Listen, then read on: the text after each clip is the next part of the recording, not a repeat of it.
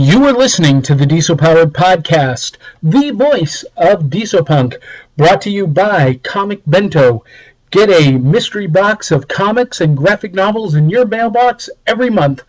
fifty dollars worth at least, guaranteed, for less than twenty bucks. Visit my comic bento dot com for more. Also brought to you by Audible.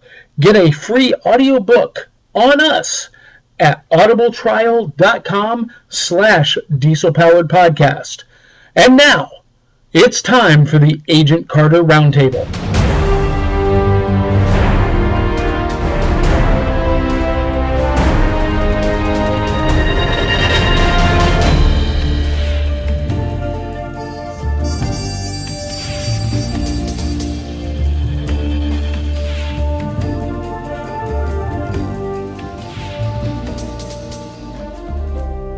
Hey there, all you guys and gals, you hip cats, cool kittens.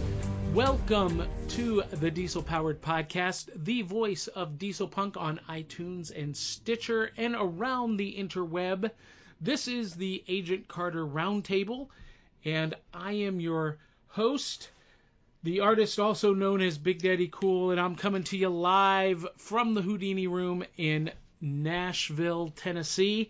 Joining me via the magic of the digital age is the one, the only, Mister Ken Sharkey from New Orleans. Greetings and salutations. And from Memphis, Tennessee, the daring damsel of the skies, Daisy O'Dare. Good evening, friends. And, Charles, are you still in Florida? I certainly am. The man, the myth, the That's legend, the author of Dragonfly, Charles Cornell.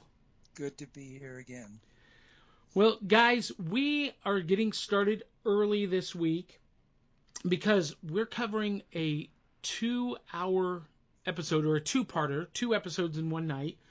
And um, so that we can get everything in, we're uh, starting a little bit early tonight. Now, I've got to admit something to our audience.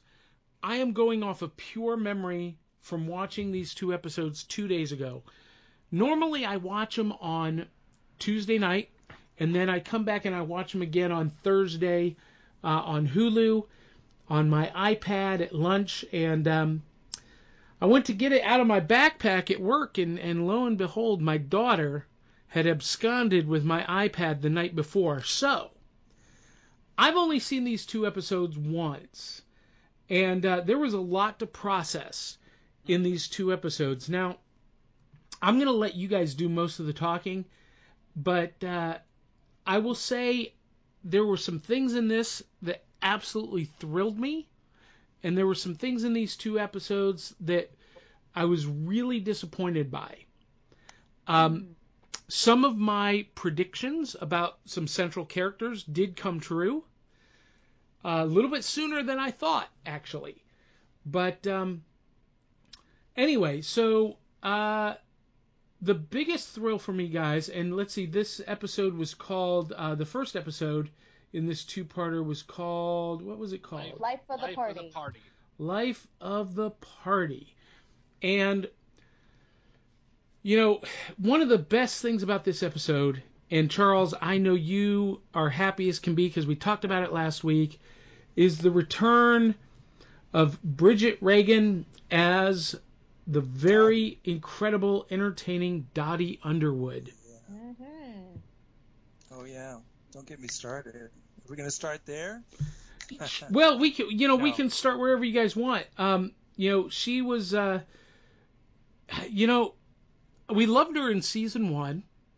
We got teased at the beginning of the season two, and I thought, to use the the appropriate adjective, I thought she was just delicious in this episode. I I couldn't agree more. In fact, I, I'd have to say that, you know, as we talk through this, um, one of the vignettes we're going to talk about is probably one of the best so far in this season, and maybe in both seasons, but we'll get there. Yeah, so um, Ken, I know you take meticulous notes. So uh, why don't you kick us off with the uh, top of the episode here?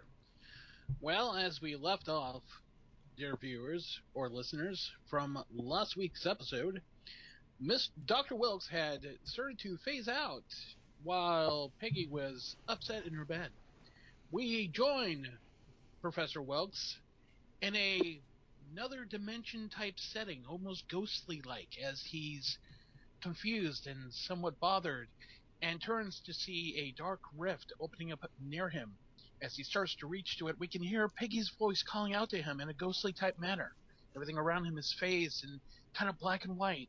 And finally he snaps out, with Peggy getting out of the bed and approaching him.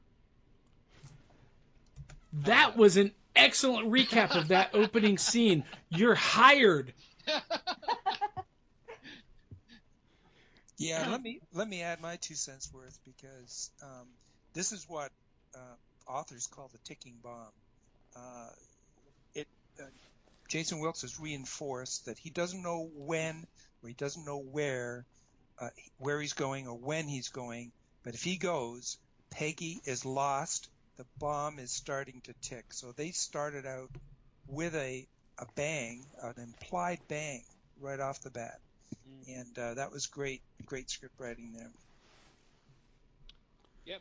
And so basically we get Wilkes, and he, he snaps back, and he starts freaking out, which, I mean, is is understandable, um, because he's realizing that he is losing his um, his anchor to the world that he's formerly known.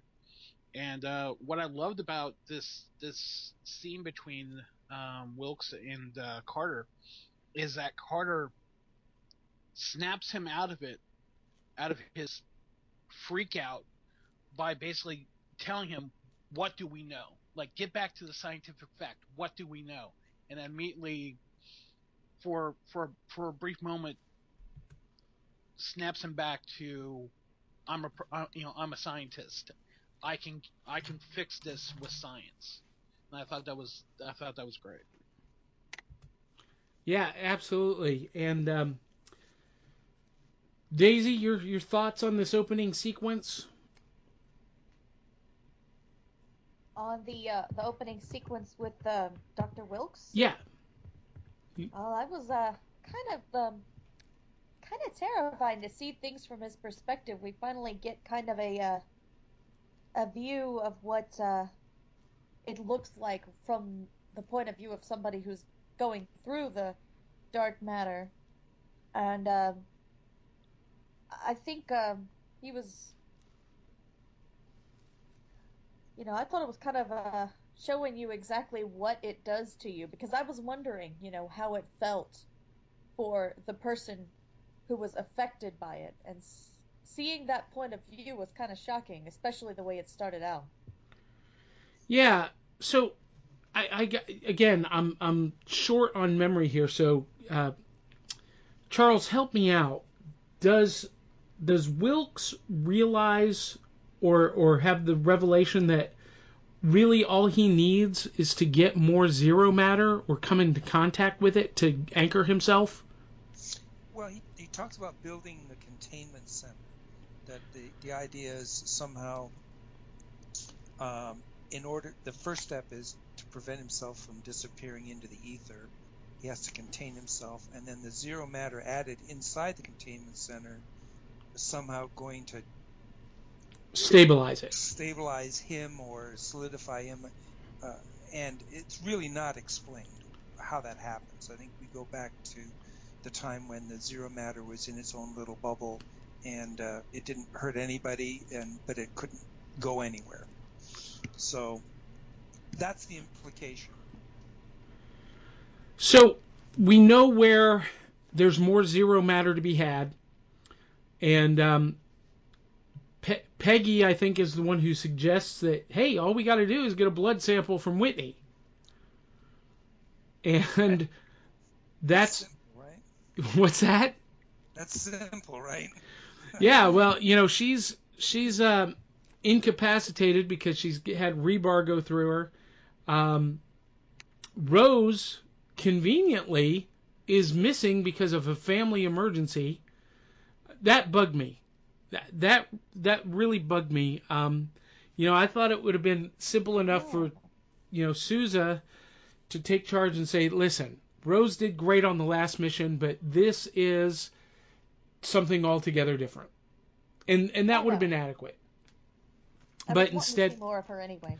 Well, I do too, and and I was just I was very disappointed that they wrote her out of this episode, and it was just so nonchalant. Ah, she she had to leave. She had to leave town.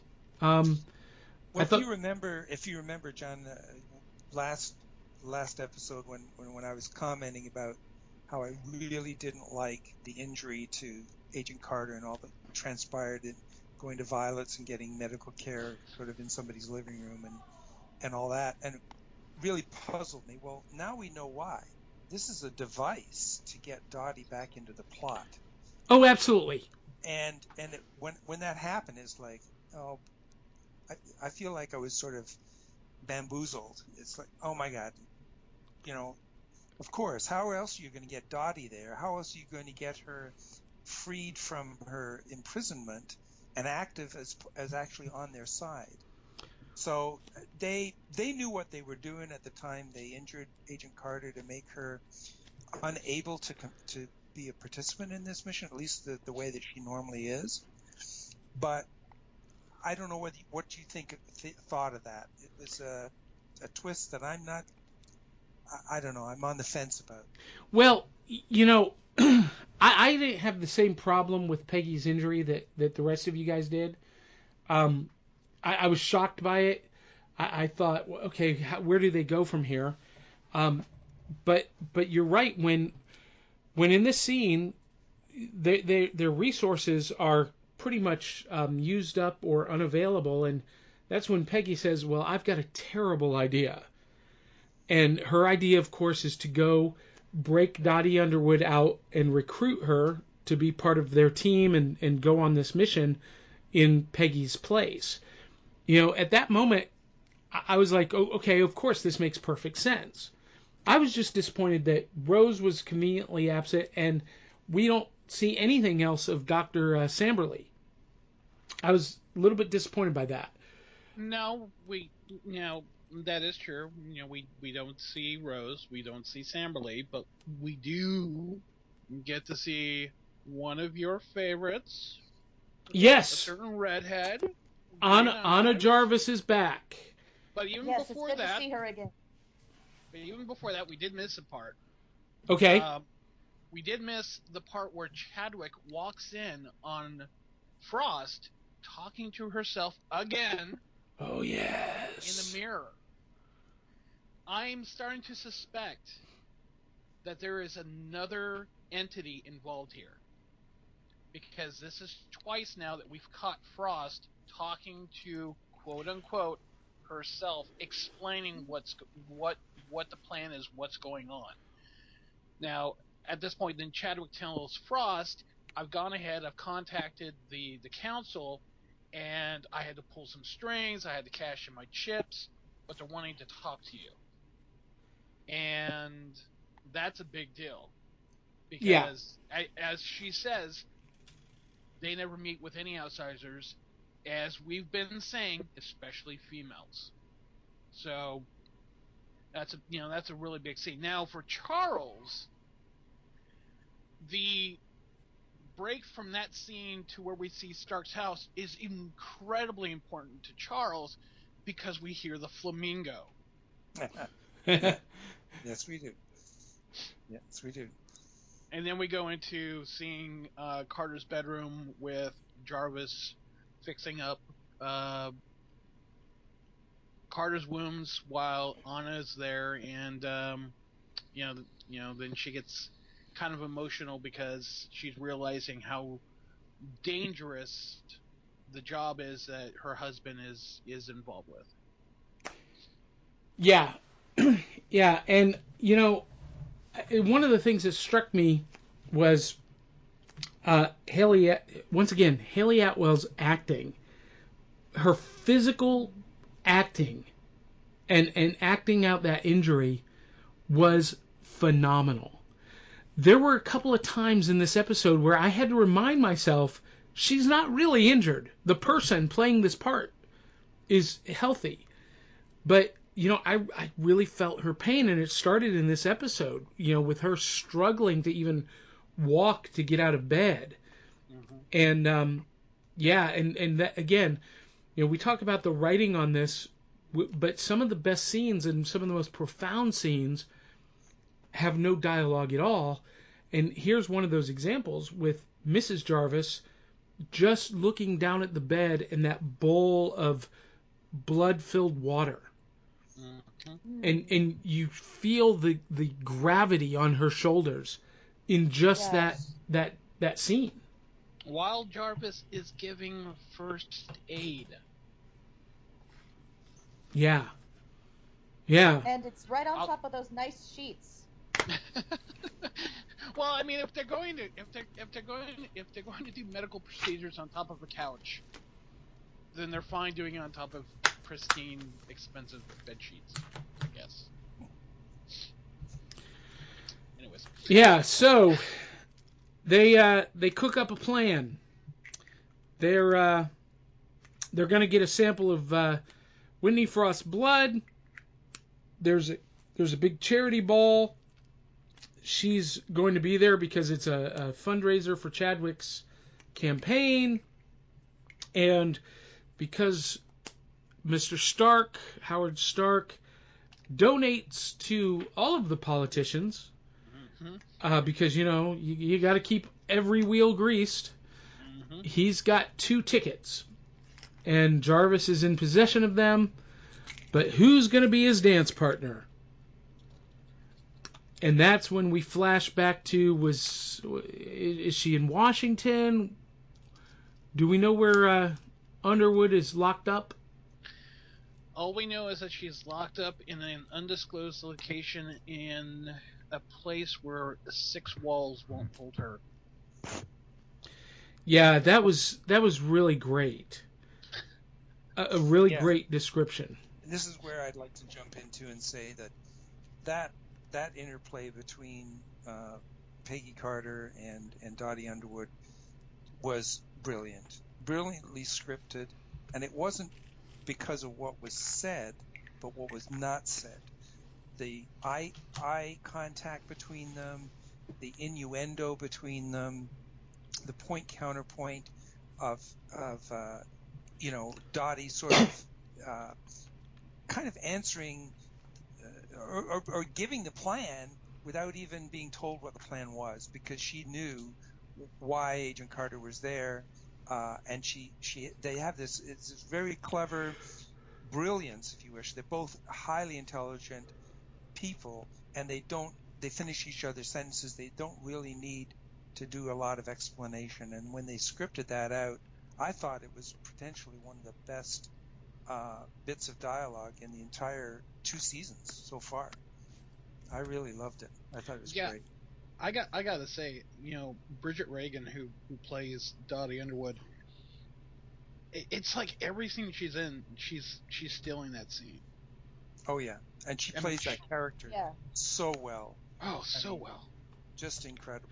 I mean, it, it even gets better, to be honest. Mm-hmm. When, she, when they dress her up later, we'll talk about it. But I mean, she's just there in her prison garb, but her face and her expression, this sort of hard. Yeah. Uh, hard but soft, and what I'm trying to say by that is, like, she's a beautiful woman, she's got very fine features, but the way she talks and the way she looks, those those eyes could could kill you, uh, you know, and that's exactly the impression that is uh, being tried, that they're trying to leave with you, is that this is someone that's so extraordinarily dangerous that six walls won't uh, Uh, won't contain them. I thought that was a great line too. Come on, Peggy, keep up. Six walls. And it's like, okay, yeah, ceiling in the floor. Um, and uh, you know, I mean, from Peggy's perspective, it's okay. You know, let's let's put a psychopathic killer on the, on a leash and see what happens. Why not? You know, it's like, wow, that's a great great thing. Uh, yeah, for the plot. Let's put a diamond collar on her. Yeah. Yeah. Well, you know, that whole scene, you're right, Charles, the, the, the back and forth between them uh, was fantastic. But again, the expression on Dottie's face, you know, it, it's one that's really hard to read because you can't you know, you can't really figure out, does she see Peggy as an adversary or as a um, as a kindred spirit, or is there some kind of att- other kind of attraction? Well, I think it, there was some bargaining going on there, and I think at the end, my impression was that she got uh, Dottie had the, had the uh, come to the conclusion that the enemy of my enemy is my friend, and so, you know,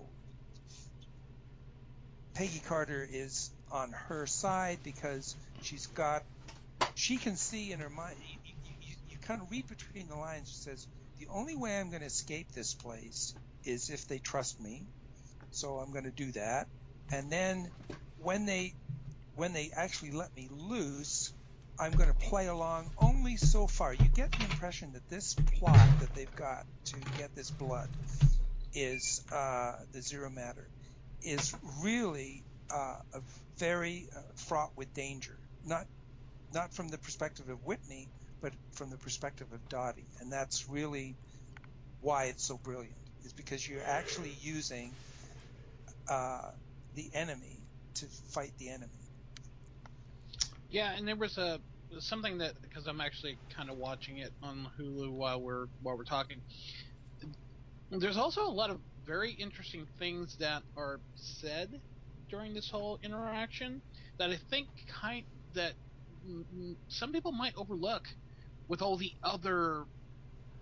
Were you know the, the the fencing, the verbal fencing that was going on and whatnot, and that's the fact that you know Peggy, when we come back from the scene where Wilkes has upset Anna about talking about how the mission is you know really dangerous and there's going to be no backup and everything like that, and you know poor Anna drops the you know drops the device that she's working on for Wilkes. We come back and Peggy's holding the lapel pin again, and the whole that whole part right there I think is, is really interesting because Peggy mentions that neither the Russian government nor Leviathan have made any attempts to rescue her and or, or to even bargain for her, right? So that immediately put a red flag for me that she isn't working for either one of those. So who is she working for? And what struck me interesting too is that Dottie at this point goes, "Well, it's a key to opening to opening up all the secrets of the people who actually run the cesspool of a country." So who is if, if the Russian government and the Leviathan aren't the ones trying to get this key? Who is? Hmm. So, Hmm. Good observation. Mm-hmm. Really good. Um, so let's talk about the ball. Um, and and let's talk about that dress that Dottie Underwood wore. Now, aren't we skipping something? Aren't we skipping like what we get to see, what she's equipped with, and what situation she's in when she wakes up? Because I thought that was kind of a Oh, oh, well, you're you're right. Um, first of all, Charles, we get some more of that Amazing Stories tech, right? With the with the magnetic tumbler, uh, yep, thingamajig. How she gets out, and then I love the thing about um, Agent Carter says, "Well, of course, when you get out of here, you want to turn right." Right. Of course, the first thing she does is turn left, and they knew yeah. that. So you've got, yeah, you've got a bunch of little tech things there. You've got the, the devices that allow uh, Dottie Underwood to get out of the jail cell. And then you've got this thing that's kind of like a Dieselpunk version of Spider-Man's web shooter. Yeah, that was cool. Yeah, the, the sort of nets Dottie as she turns left around the corner to find that uh, it was all set that... Uh, uh, for a trap. Yeah, so when, when when he when he shot that net out at her, I was like, wait wait a minute, are you kidding me? This isn't going to hold Dottie Underwood. What what are you doing here, Sousa? But then, zap. Yeah, the they, they, with zap. They also um, Peggy also uses one of Dottie's devices. Oh. Does anyone does anyone remember what that was? Okay. When she opens the do- opens the door to her cell, what's wrong with the guard? Oh, he's been kissed. Uh, yes. Uh-huh. Ah. Yeah, she uses her lipstick. Yeah, her knockout lipstick. Yep. Yep. Yep. And I, I liked the, the little tag there um, at the end of Dottie's capture, where uh, you know she's been electrified in the net, and uh, Peggy goes back over, and or he grabs it from Susan, gives her one more just for good measure. Yeah, that's yeah. like what Peggy did with uh, with Hugh Jones. yeah, yeah. All right. Well, okay. Before we before we get to the ball, am I missing anything else? Well, uh, when, the, um, oh, go ahead. When when Dottie comes to, there's this loud noise, and she can see Peggy and Jarvis talking, but she can't hear what they're saying, and it's because they've got her stuck under one of those big old school hair dryers, and they've got her all dressed up, and that's where she's given her assignment. Yes. And and given the uh, they're using the hairdryer to keep information from her. Um, and, and we get some really funny um, physical stuff from Jarvis during this scene. I think he's miming all the cool gadgets he wants to get. He's miming how he wants to have a, a cane with a sword in it, or maybe poison pills that he can cause someone to collapse with. And he mimes like drinking poison, and we get some really good physical comedy out of him in that bit. We yeah, also, that, that that that was good. Um, we we also get um, again uh, really good wordplay between Carter and uh, Dottie by when Carter is explaining the choker to Dottie. Dottie goes, "Well, I hope I can return the favor and give you a choker myself one day." Ouch. Yeah, that was good. That was good yeah, stuff. This is a, uh, We've got we've got uh, a Tiffany leash on a psychopathic killer, uh, right? This, this this Tiffany necklace is supposed to be the control uh, over this person. I mean, it's just, um, you know, really almost it, it is it's plausible, but implausible. I actually bought into it, and um, I thought, well, okay, that that makes some sense. Very Mission Impossible. Terms of some of the, the devices they're using and then doing it all retro like this. I thought it was good. Yeah, if she removes the necklace, she's uh, injected with a psychotropic yeah. gas that will kill her.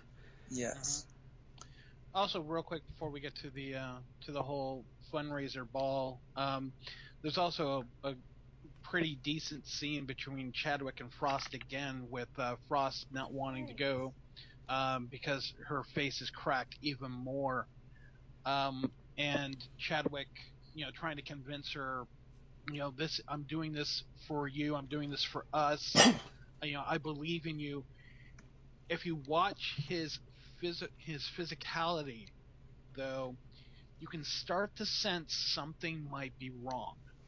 Though, even though he's telling her, yes. I'm yes. doing this for you, I started to get the sense, oh, he is setting her up. He's telegraphing his intentions. Yeah. Mm-hmm.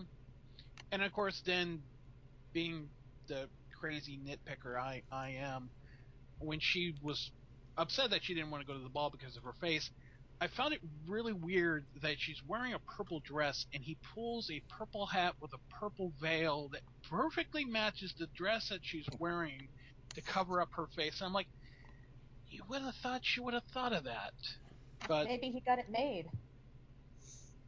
Uh, he he pulls it from the top of the shelf where all her other hats are sitting, which kind of led me to believe it's been there. Um, but yeah, uh, he's just he's just got an eye for fashion. Oh, you know, yeah, yeah. But again, it, and a, a, a, a great little scene, but definitely one that's important because it kind of drops a hint that Chadwick is up to something because of the way he. You know, while, while she's thanking him for the veil and the hat, uh, you, you see this kind of look on his face like, oh, God, I hope this works, you know? Yeah, yeah. Um, absolutely. So did anyone else notice um, Peggy, uh, not Peggy, but uh, Dottie's ball gown? Did anyone else notice what the design elements were meant to suggest?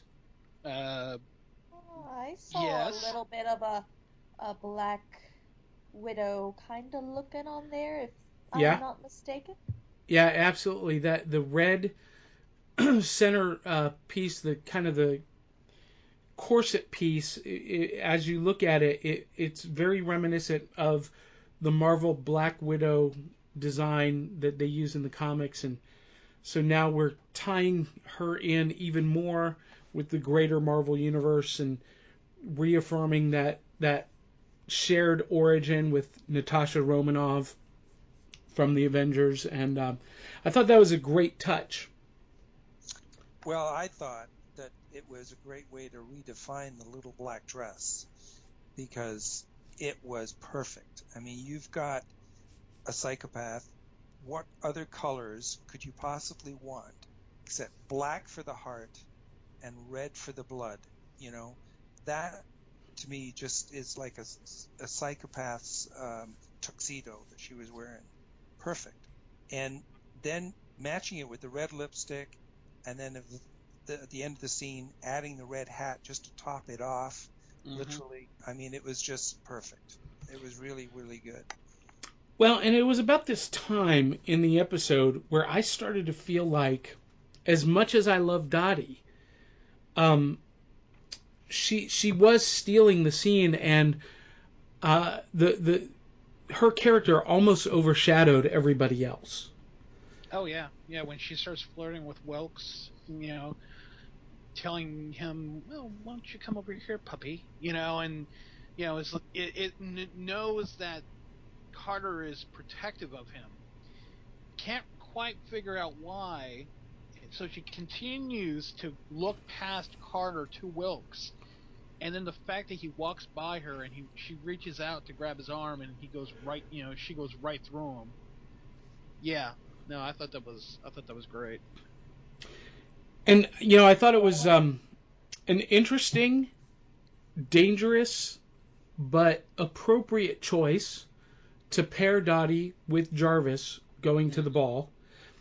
I mean, he's the one with the tickets. He's the one representing Mister Stark. So, obviously, they, they've got to do that. And their dialogue and their character interaction and the way she tried to fluster him, but he was able to, to verbally spar equally well with her, was really, really great.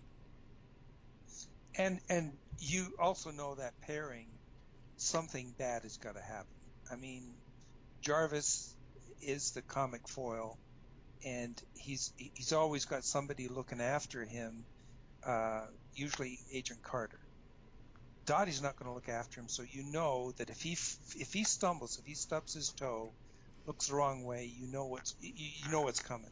So that that pairing immediately increases the suspense. That okay, what is really going to happen here? This is not going to co- go as planned.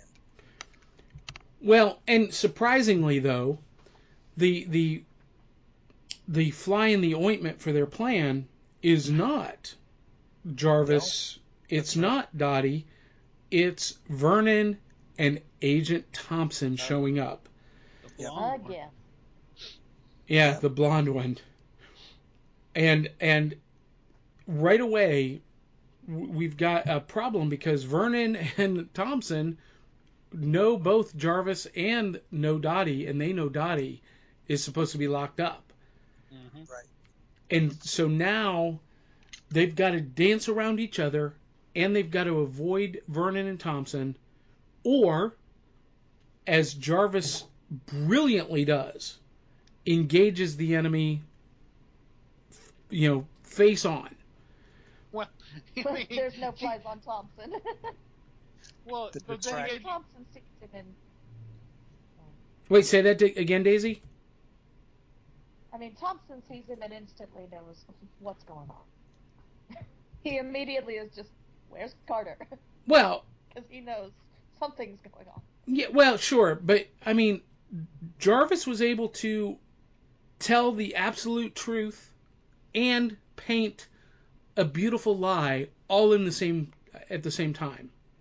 Indeed, indeed. And um, yeah, you know, Thompson is he, he thinks something's up, but you know, it makes sense that Howard Stark has tickets to this event and he's out of the country, so I'm going to use them. And um, yeah, so Dottie though takes Jarvis's distraction of Thompson as her cue to go find Frost and to uh, complete the mission. They do intersect in the uh, in the ladies' room. She does capture the, the blood sample and then uh, leaves her hat, which is a radio transmitter, in in the bathroom beside the water running, and uh, decides she's going to find a place to hide, and conveniently she hides in the uh, file closet of the secret room of the uh, Council of Nine.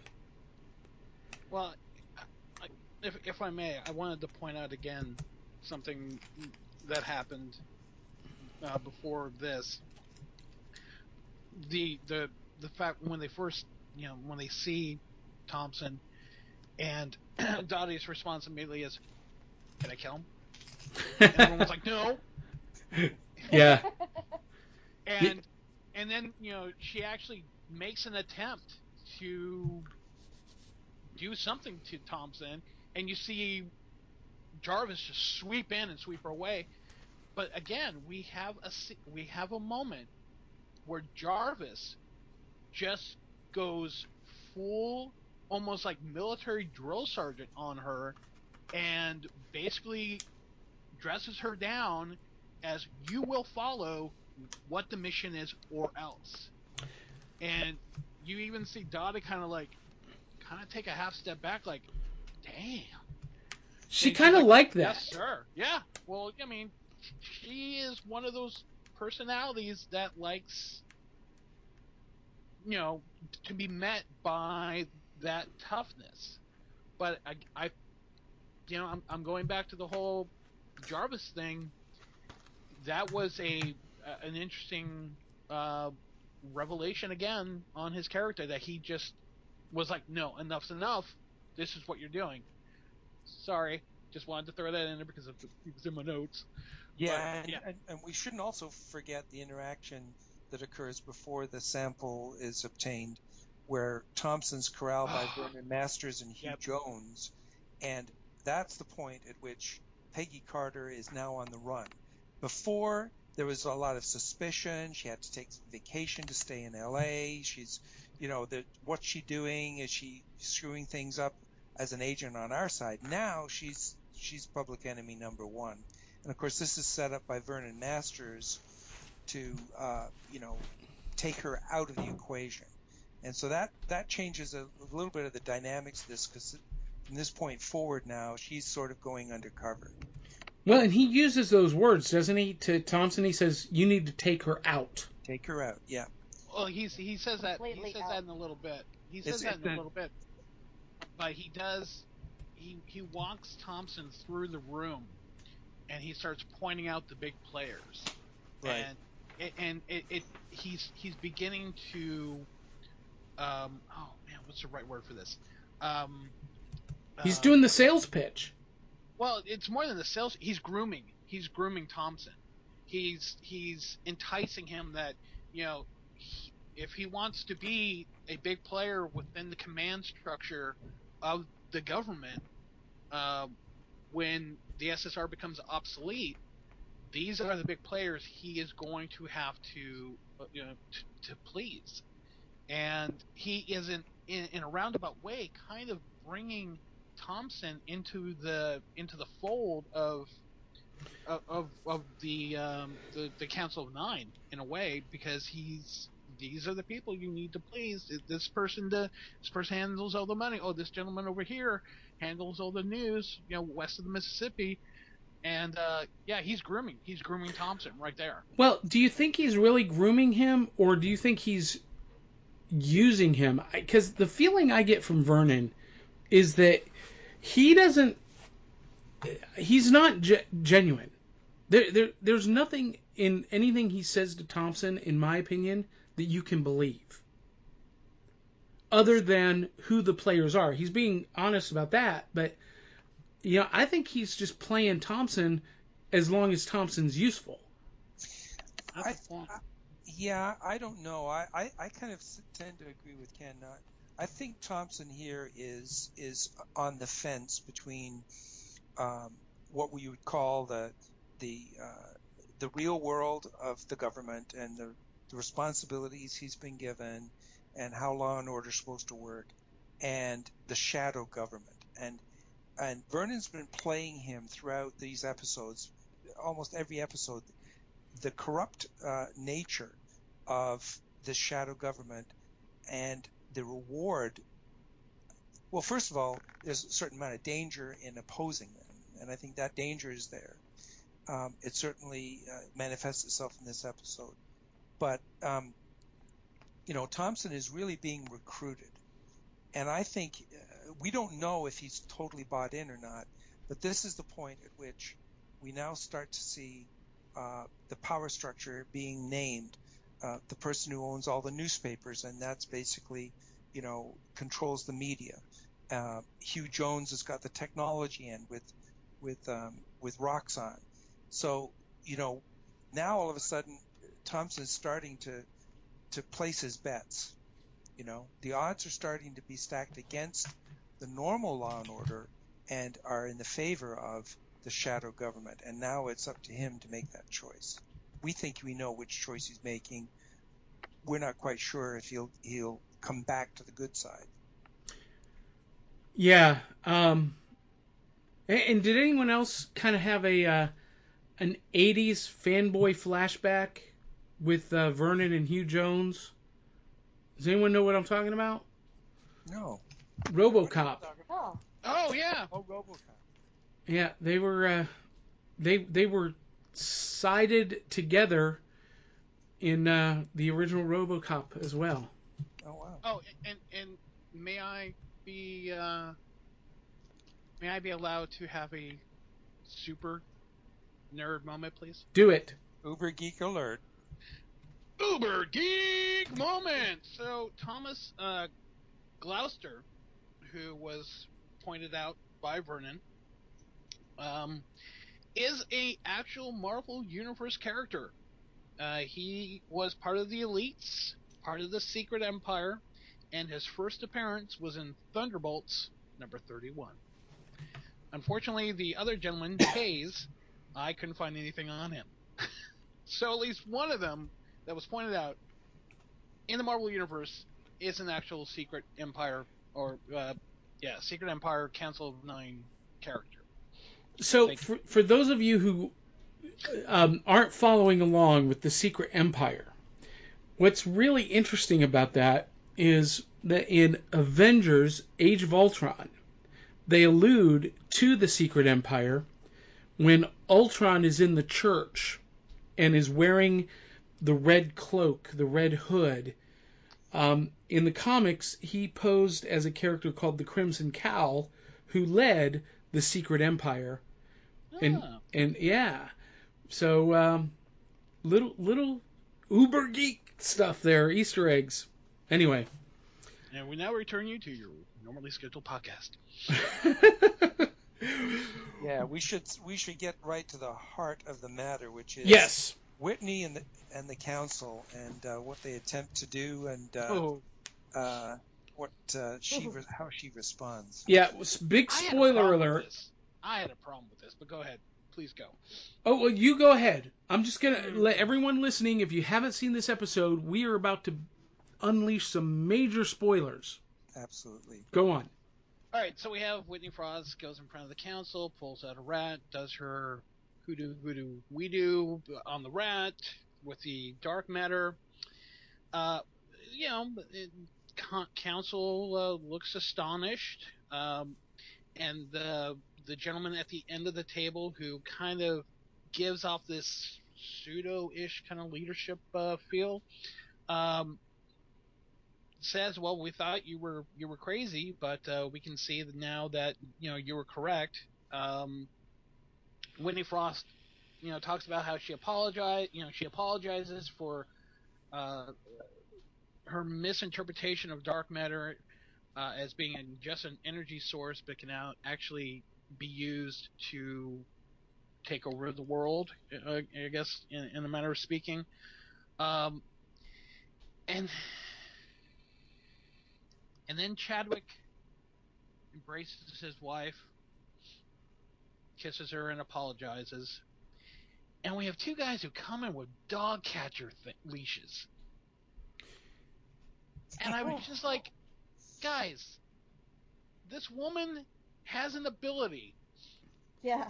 You don't, well, go don't quite here. Understand, and you're, you're going to use dog catcher leashes? Well, okay, nope, so nope. In their defense, I think the council thought this was a parlor trick. Mm-hmm.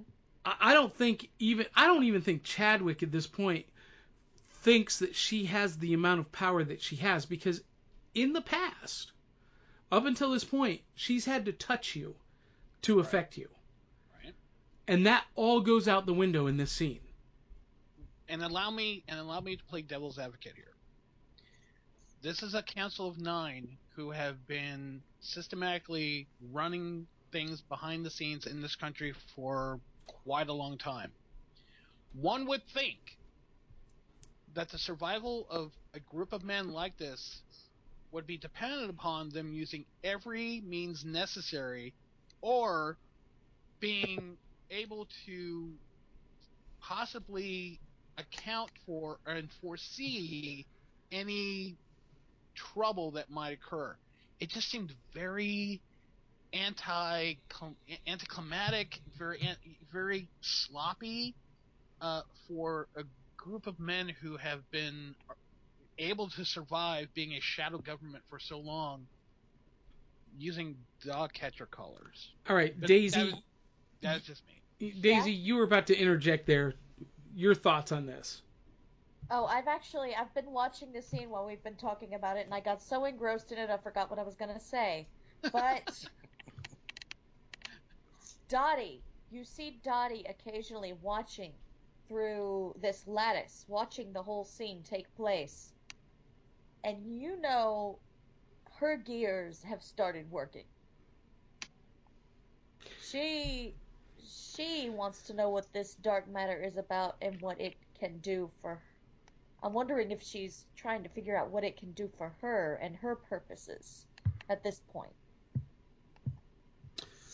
Yeah, and I think I think going back to, to what Ken says too, um, if if what happens in the end when um, Whitney Frost obviously takes command. If, if if they were actually able to contain her in some way, there wouldn't be a story. I mean, this what? is this, this is the turning point in the whole story. You've got up until this point, this Council of Nine has been mysterious. It's been supreme. It has its fingers in everything. You've got the Roxxon connection, the Isodyne connection. Now we're introduced to some characters who control, you know, the the, the newspapers, the stock market, all of these connections. And all of a sudden, the whole world literally comes crashing down on them. Um, half of them get, uh, you don't call it vaporized. I don't even know what you call what she does to them. They but, get um, dark mattered. They get, yeah, they get, uh, yeah. And so, uh, and then, of course, we get to the point where she turns on her husband, knowing that it's a trap. I mean, this is the, the turning point uh, of this whole thing. This, what we've been building up to. Yeah, really. And the whole whole the whole season we've been building up to this very moment.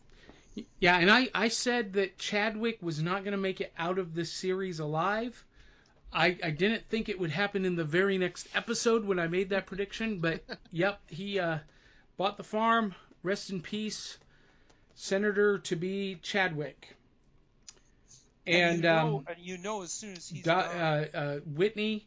What turns to the remaining four members of the Council of Nine and uh, basically says, "Hey, gentlemen, I'm in charge.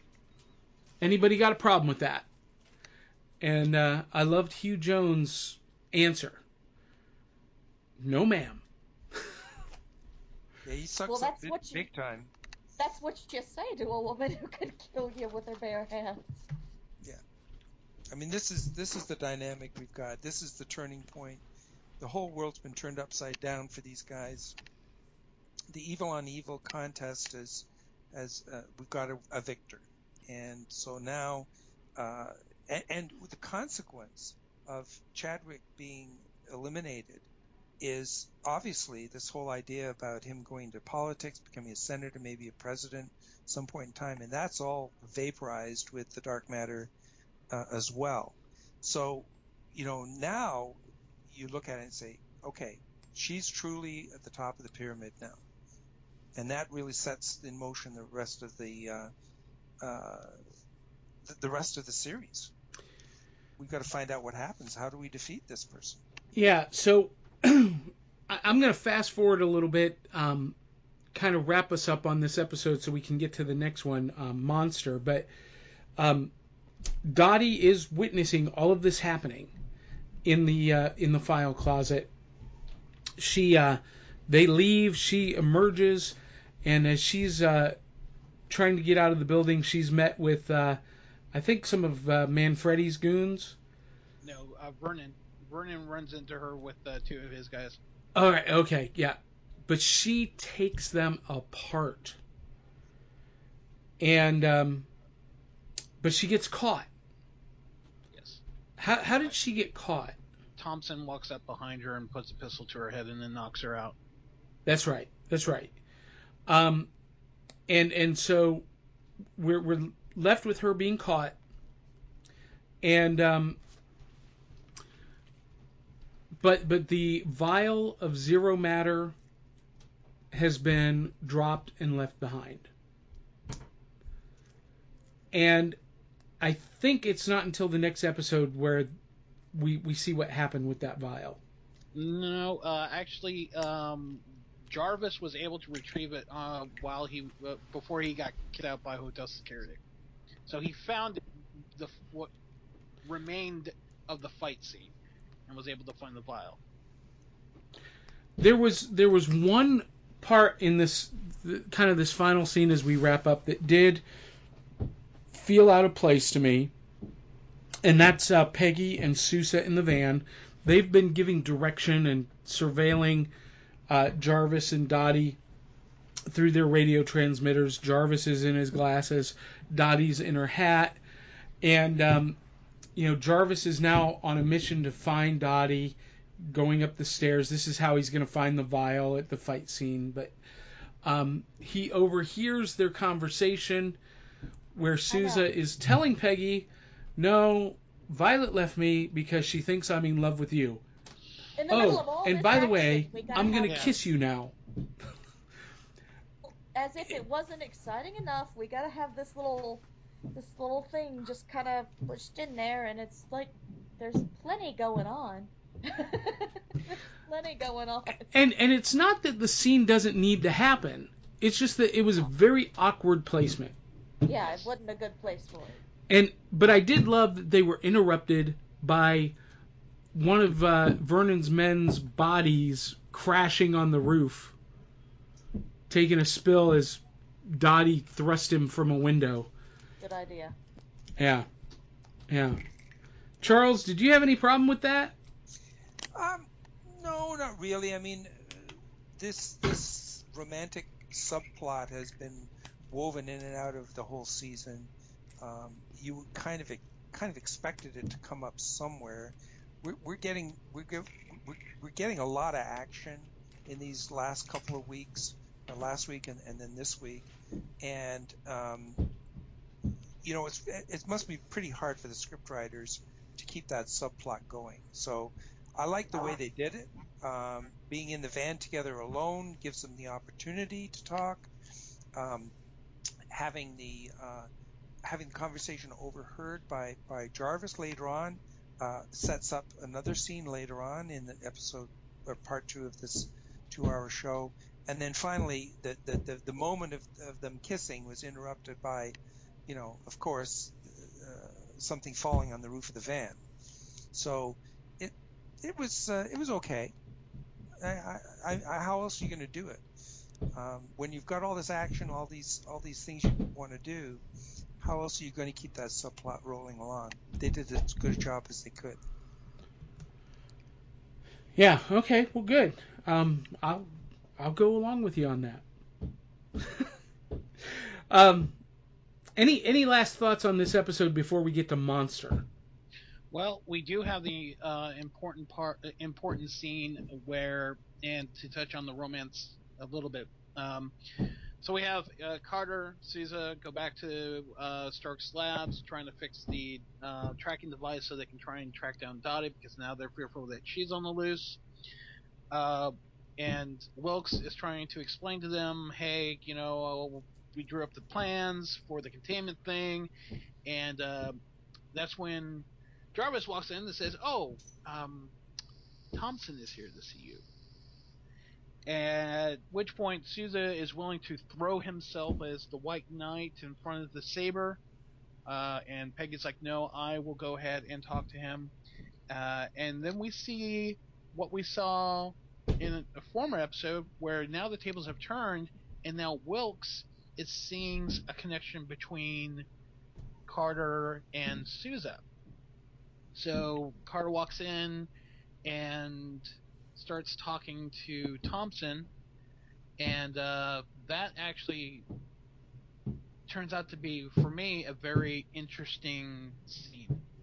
Um, I get, I'll, you know, if anyone wants to talk about it before I throw my two cents on it. Yeah, you know. it's it's it's an ultimatum, right? Um, Peggy's basically um, not backing down, uh, and she's going to, she, she's threatening to leave service, basically, right? Did you get did did did you get the feeling, Charles, though, that um, in a roundabout way, Thompson was kind of trying to protect her? Because I kind of got that, because whereas Vernon had told him to destroy her life, find all the dirt you could, just decimate her, so any of this crap that she has found out won't hold any water.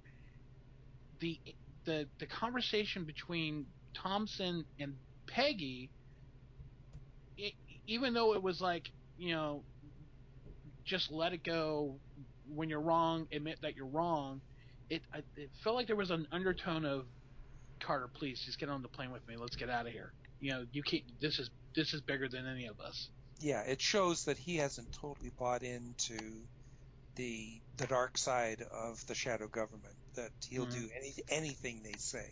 He's still got a conscience. He's still got a degree of choice. He's presenting an option for her that um, he hopes that she'll take.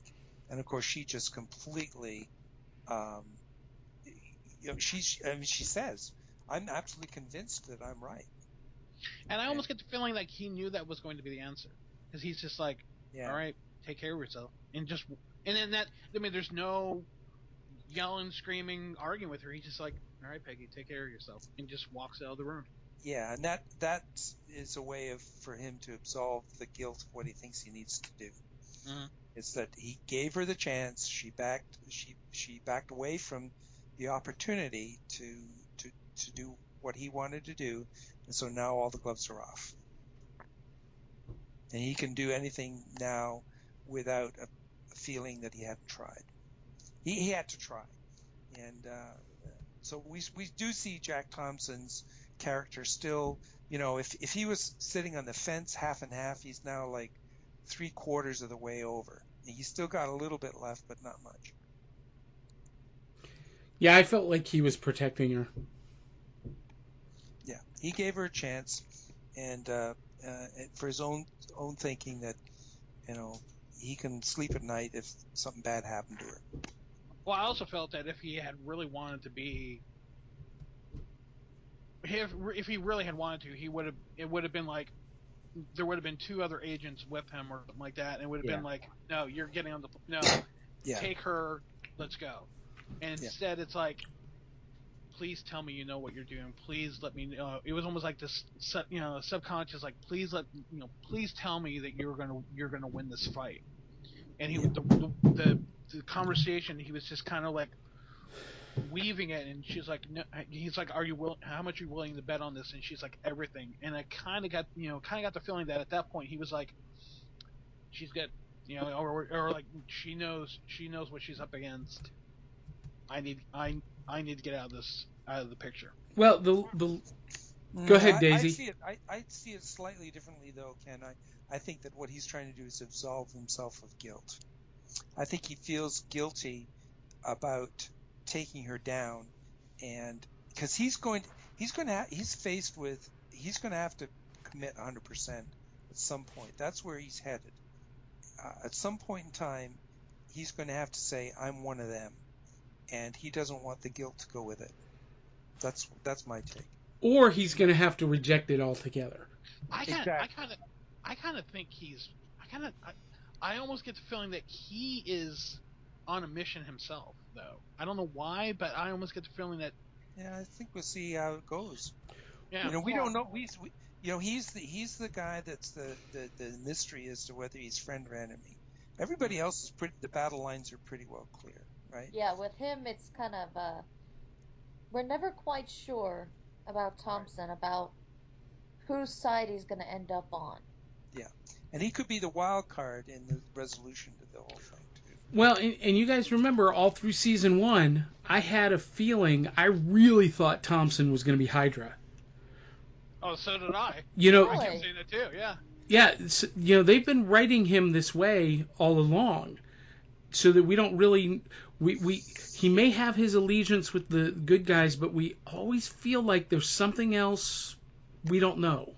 I mean, that could be a surprise, but I, I just look at him as being a, a substitute for Dooley. I think what they've done is carried forward that character, the person who's in charge, uh, skeptical all the time, um, always a, a step behind uh, where Agent Carter and her inner circle are. And at the end, you know, Dooley did the right thing. He did the honorable thing. Is Jack Thompson going to do that? I, I think he's, he's very much the same character. They just changed the name and face and, and carried him forward. Because they lost Dooley. He blew himself up in season one. He's the new Dooley. Hmm. Interesting. Interesting. Yeah. We'll have to wait and see, won't we? Yep. Well, so the the second part of this uh, this two-hour evening was the episode Monster. And we took a very, very dark turn with this episode. Oh, yes. In in more ways than one. Um, I will say one of the things that really stuck out at me in this episode was that Peggy has recovered remarkably fast. I, yeah, I'm glad I'm not yeah. the only one that noticed that. That's a little, um, I don't know. I'm I'm still saying she was exposed to zero matter, and that could be it, but I could I, be wrong. I, I don't Just think she was protagonist, a... protagonist-centered healing. I don't know. Yeah, well, I don't think she was, you know, up to fighting, uh, you know, uh, fighting fit, but she she sure was able to go back out in the field in a, in a hurry. Oh, and... but, uh, didn't, but her stitches, though, in the last episode, right? Yeah. Yeah, they did come up in. Yeah, so we we ended with, with Dottie being caught in the in the previous episode by by Thompson, handed over to Vernon, who hands her over to Whitney Frost because we now know that Whitney Frost has established herself as the head of the Council of Nine. Vernon's in bed with the Council, so he's going along with it. Thompson is not too sure what's going on here. And uh, we get to see where they've taken Dottie, and um, she she's in a room, tied to a chair, face to face with Vernon, who is unpacking his tools of torture. Yeah, and Dottie doesn't really uh, think much of them, does she? Well, um, and sorry not to skip back a bit, but right before this, though, we do uh, see right. Frost coming out of the um, movie studio announcing the death of her oh yeah yeah yeah dearly, yeah yeah dearly departed husband and some of his associates, who went down in a boat wreck off of Catalina. And while she is announcing this to the press, Carter and Sousa are standing off to the side watching it, and Frost makes eye contact with Carter and mm-hmm. basically says, "I will not let this stop me." Yeah, yeah. So she's basically telling Carter, by the way, I know, run the show. Yeah, good catch. Oh, and another really quick catch. Uh, the uh, studio that she walks out of, uber geek moment, uh, is Anvil Studios, which I think is a nod to Bright Anvil Studios, which is a Canadian portion of Marvel. Okay, sorry. Huh, I did not know that. Well, there we go. Sorry. Well, you know... Charles, where where we had in the previous episode this really great dialogue and these great moments with Dottie and Peggy, now we get some more really great mm-hmm. sparring with Dottie and Vernon. Mm-hmm. Yeah, yeah, this is this yeah. is great. I mean, and and the common denominator is Dottie. I think I think the actress that plays Dottie is magnificent in both her mannerisms and her her facial. Uh, expressions and her right. eye contact. Uh, it's all very well done. Um, we get um, the introduction again uh, of uh, the uh, the war. The war comes back uh, in in the manner that uh, Vernon Masters has been uh, had revealed that he was an interrogator of, of Ilsa Koch, who is the um, beast of uh, Buchenwald, the butcher of Buchenwald, was the wife of the commandant of the Buchenwald concentration camp, uh, notorious war criminal, very sadistic, and um, he, uh, he actually has her instruments, or at least uh, knows what instruments to use, that uh, by interrogating this Nazi war criminal, he has learned all the tricks of torture, and uh, she's going to make uh, Dottie uh, squeal like a pig. And but, uh, uh, but yeah, go ahead, go ahead with the butt, Daisy, because this is great. Well, just about anything that he could do to her, like take out her teeth, take out her nails, burn her skin, whatever, she's already done to herself in methods of stealing herself so that she won't squeal when this kind of situation happens, because the Red Room prepares her for this kind of thing.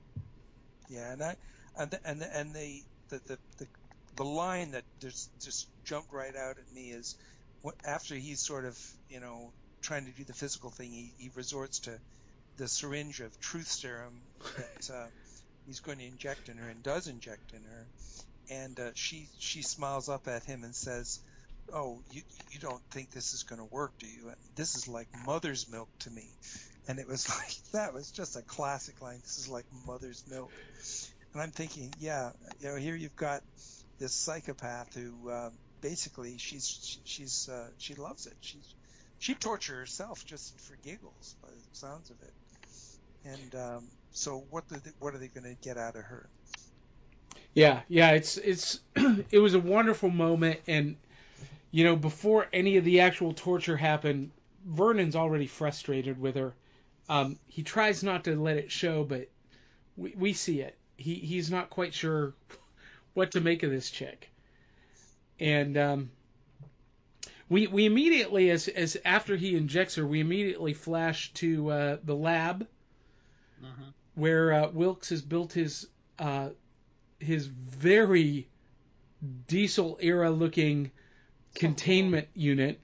It looks like something out of Tomorrowland at Disneyland.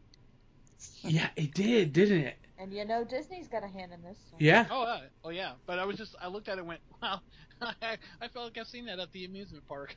Yeah, it was not what I was expecting to see.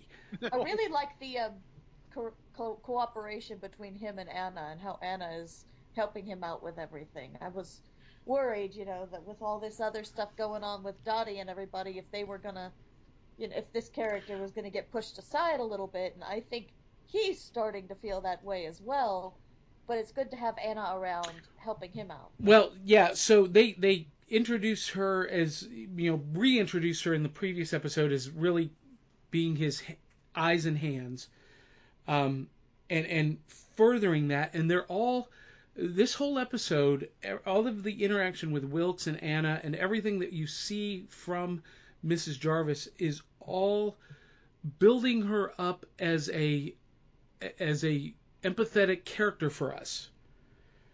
Um, we won't we won't reveal the end yet, but um, everything there is is making her more endeared to us.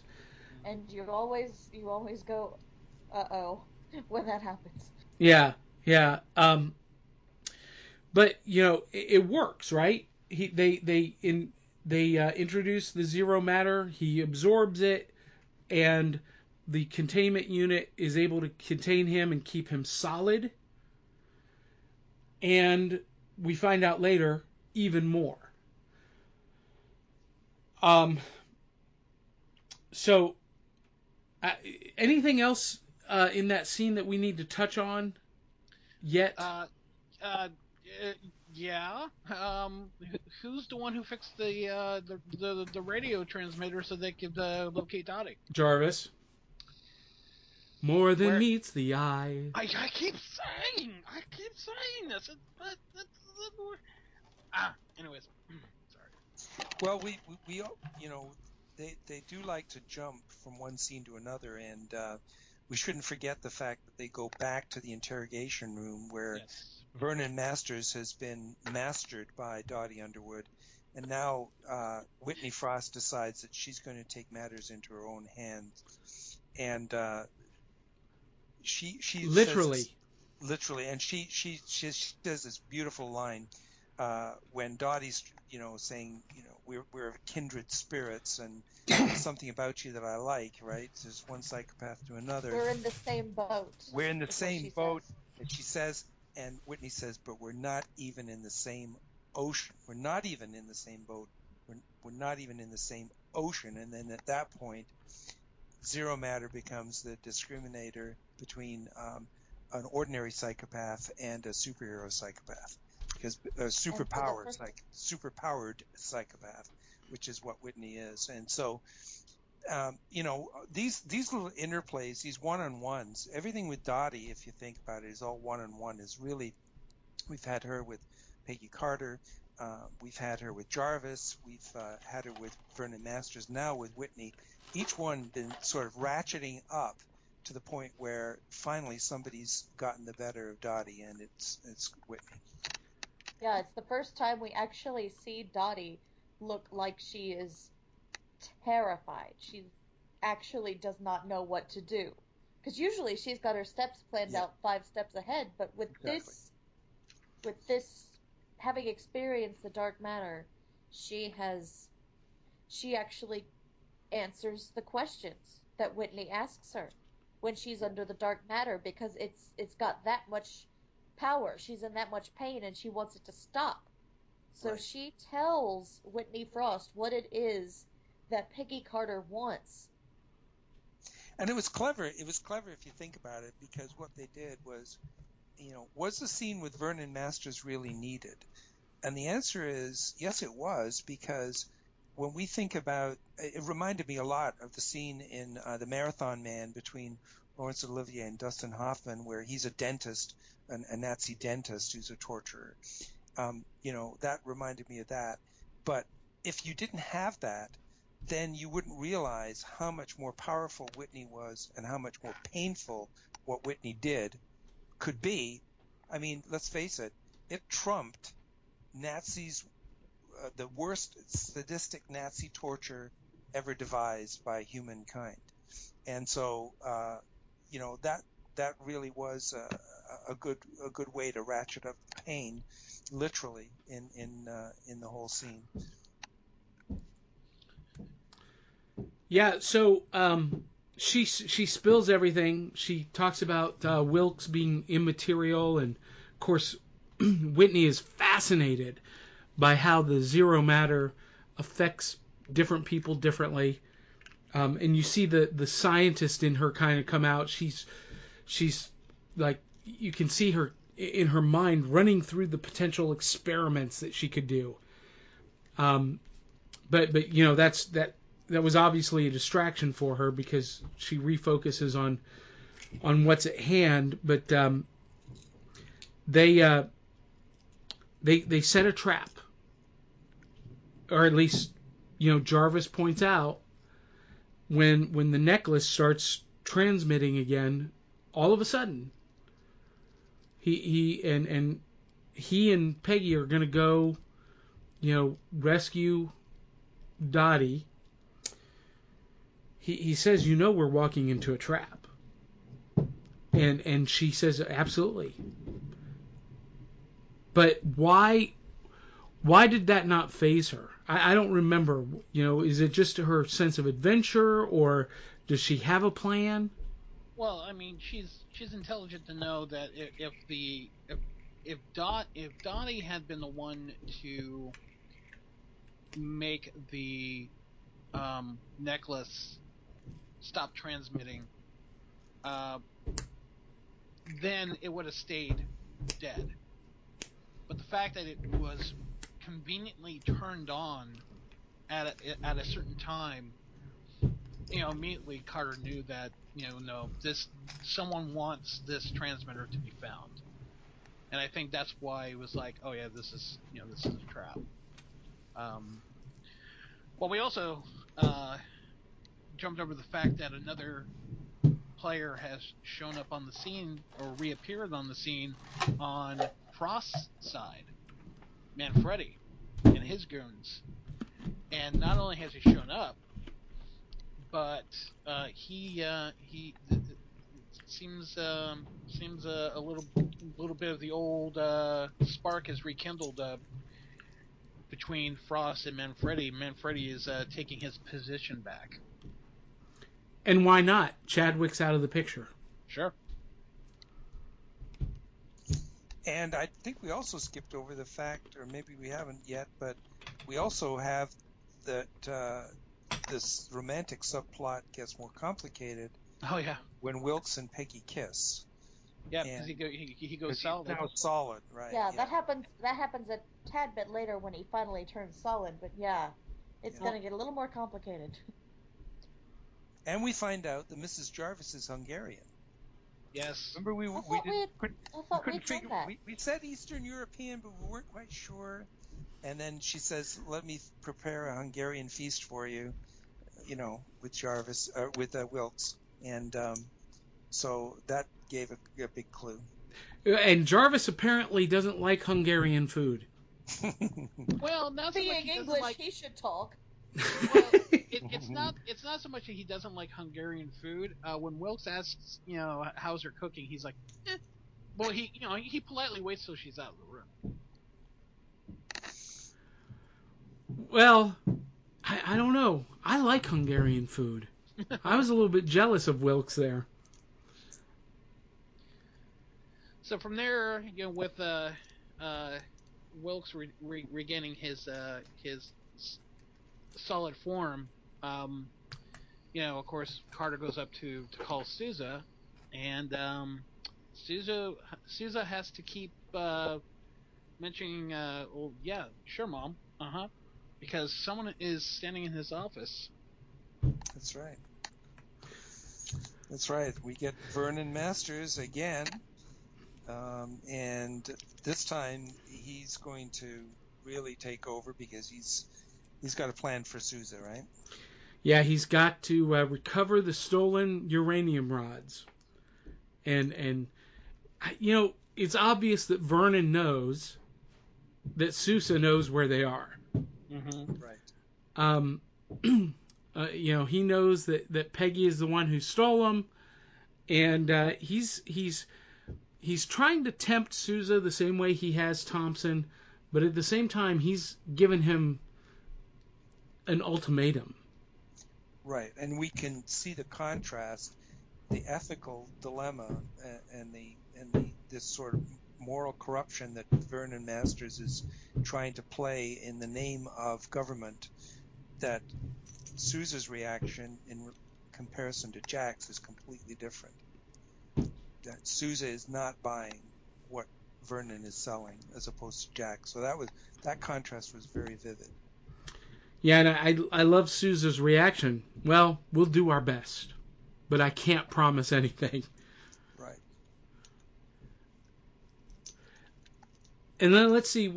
Our next scene, we see uh, uh, Peggy and Jarvis getting ready for this uh, this mission, and we're introduced to a new piece of tech. That's the right. Jitterbug.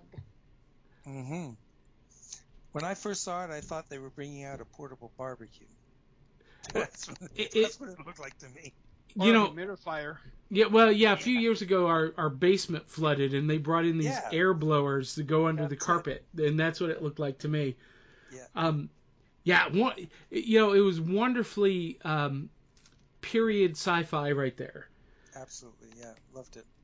And um, what it did, um, yeah, I I thought it was so peculiar that Stark had built a weapon that did something so specific, and that, you know, used a combination to activate it.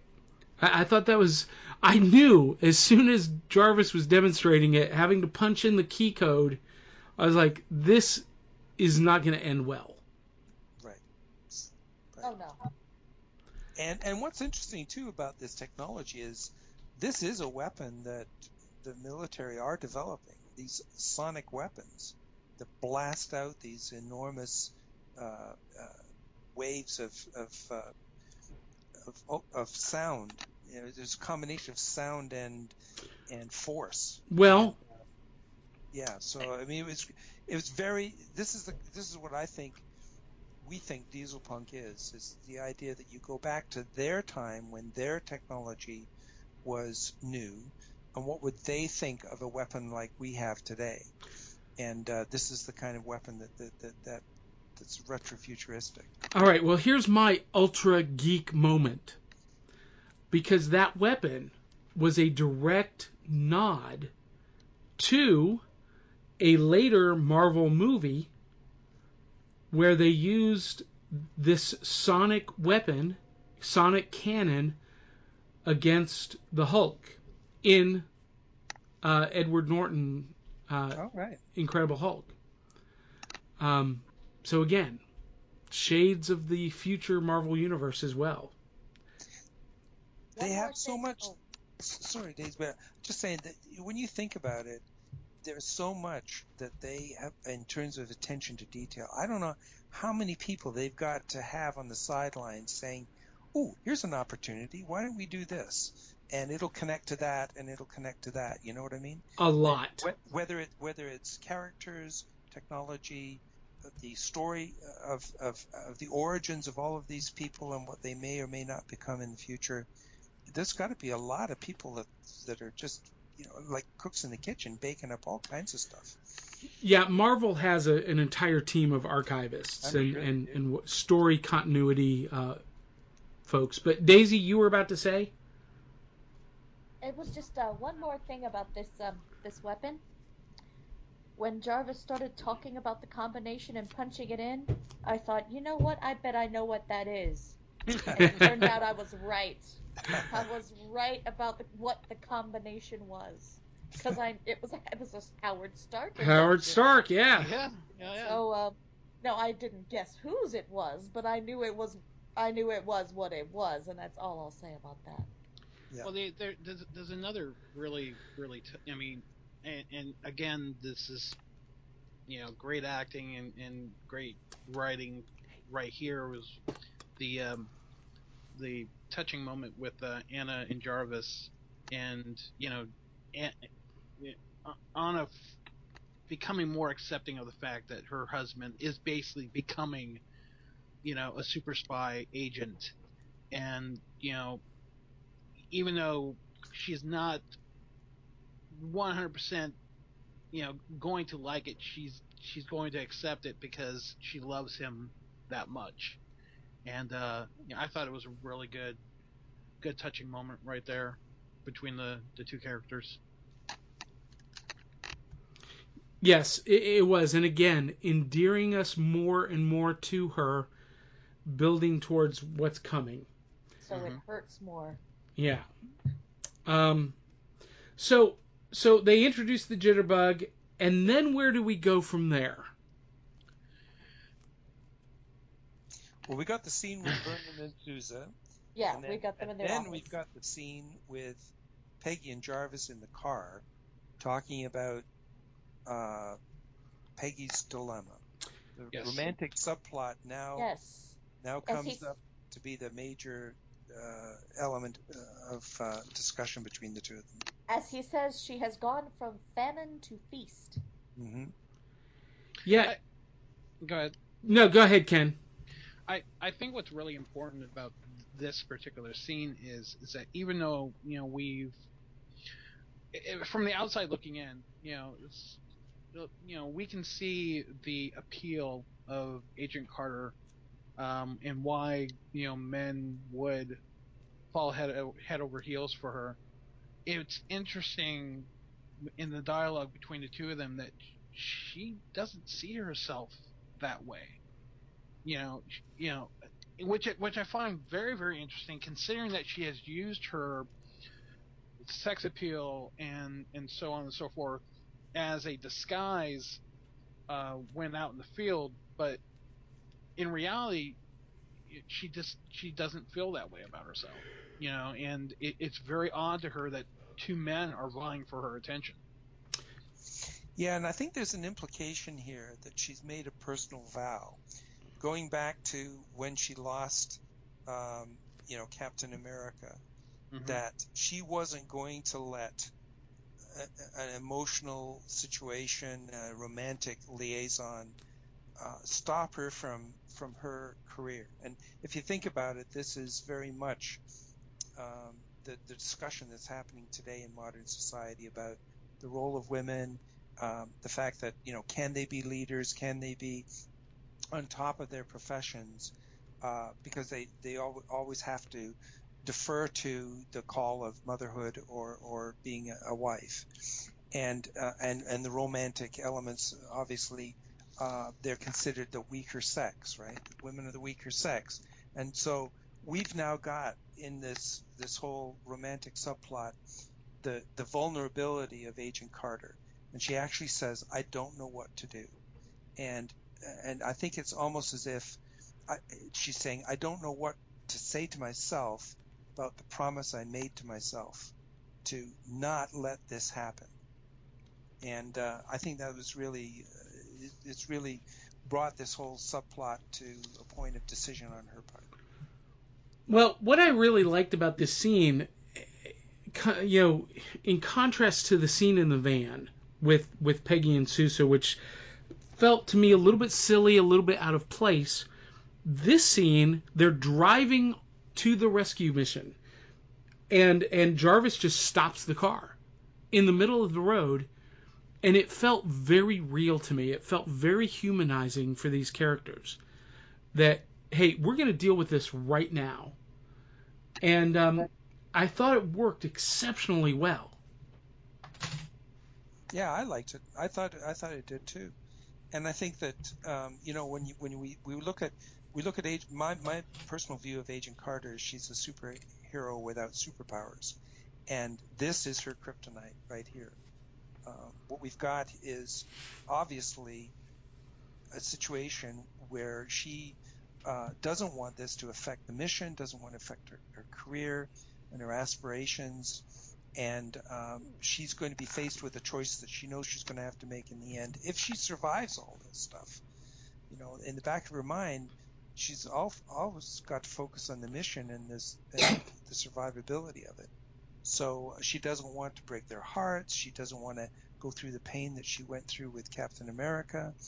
It's all coming to, to a head what we've got is all these subplots are now coming to a point of resolution. You know, who's the real enemy?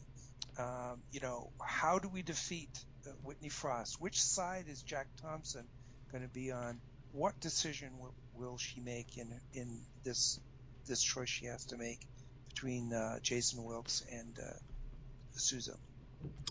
Well, and while while Jarvis and, and Peggy were having a uh, a come to Jesus meeting in the car, Wilkes and Missus Jarvis were enjoying um, some of her cooking, and again we get to see more of this relationship between them developing, um, not a romantic relationship, but a, a very um, a very sweet relationship, and we we get to see Missus Jarvis's character even more. She, you know, she she's just I, she's got a pure heart, and and mm-hmm. just genuinely loves the people around her. And yeah. This whole scene where they're eating and, and Jason's in the containment unit, the one thing that I kept thinking to myself is, where's he going to lay down and sleep? Does he got to stay in that for the rest of his life? I mean, curl up really small. Yeah, it was an odd thing to think about, but that ran through my head. That, that's funny because I... I, I... had a different thought. I was I looked at him and went, is he wearing a Jarvis's uh, um, tie? He probably was. The the, the tie that when uh, when they went to the um, the casual tie? The cat yes, the casual tie. It, it's it's strange things that cross through our minds, folks. And and you know, when you think about it, I, just you guys talking, it made me think that maybe Agent Carter won't end up with anybody. If you think about it, Sousa's got Violet to deal with, and um, he, and then Jason's now got this situation with uh, Jarvis's wife. So well, well so I, I mean, we know how we know what eventually happens with Carter. That's and, right. Uh, from I from, don't think, yeah, I, from I Winter think, Soldier, we know. Yeah, and I don't, and I don't think. She, uh, I don't think she would have taken that position had, had she been involved with somebody. Yeah, right. she. Right. We we know from uh, Winter Soldier that she doesn't end up with either of these guys. Yeah. So. So uh, either something bad happens to them, or they part and separate go separate ways. Yep, we'll just have to wait and see. Um, but really, really nice scene there between uh, Anna and and Wilkes. And um, so Jarvis and Peggy get to uh, get to Whitney Frost's estate. They sneak in. Uh, the, well, the, the, the goons come out really well. Jarvis plants the jitterbug. He punches in the code, and nothing happens. Nothing. He does it again. Nothing. And the jig is up. They are caught at gunpoint, and um, and ushered down into the dungeon with Dottie. Now, it, it, for I, I can't remember, is Whitney there at that time or no? Do, no, it, it, it's it's all between. At this point, the dialogue is all between Carter, Dottie, and uh, Jarvis, and, Do, and Jarvis is continuously saying over and over and over again the combination because he can't figure out why it didn't work right. And basically the major dialogue is is between Carter and, and Dottie threatening each other. Yeah, they're having kind of a race to see who can get free first. And um, and Jarvis beats both of them. Yeah, again.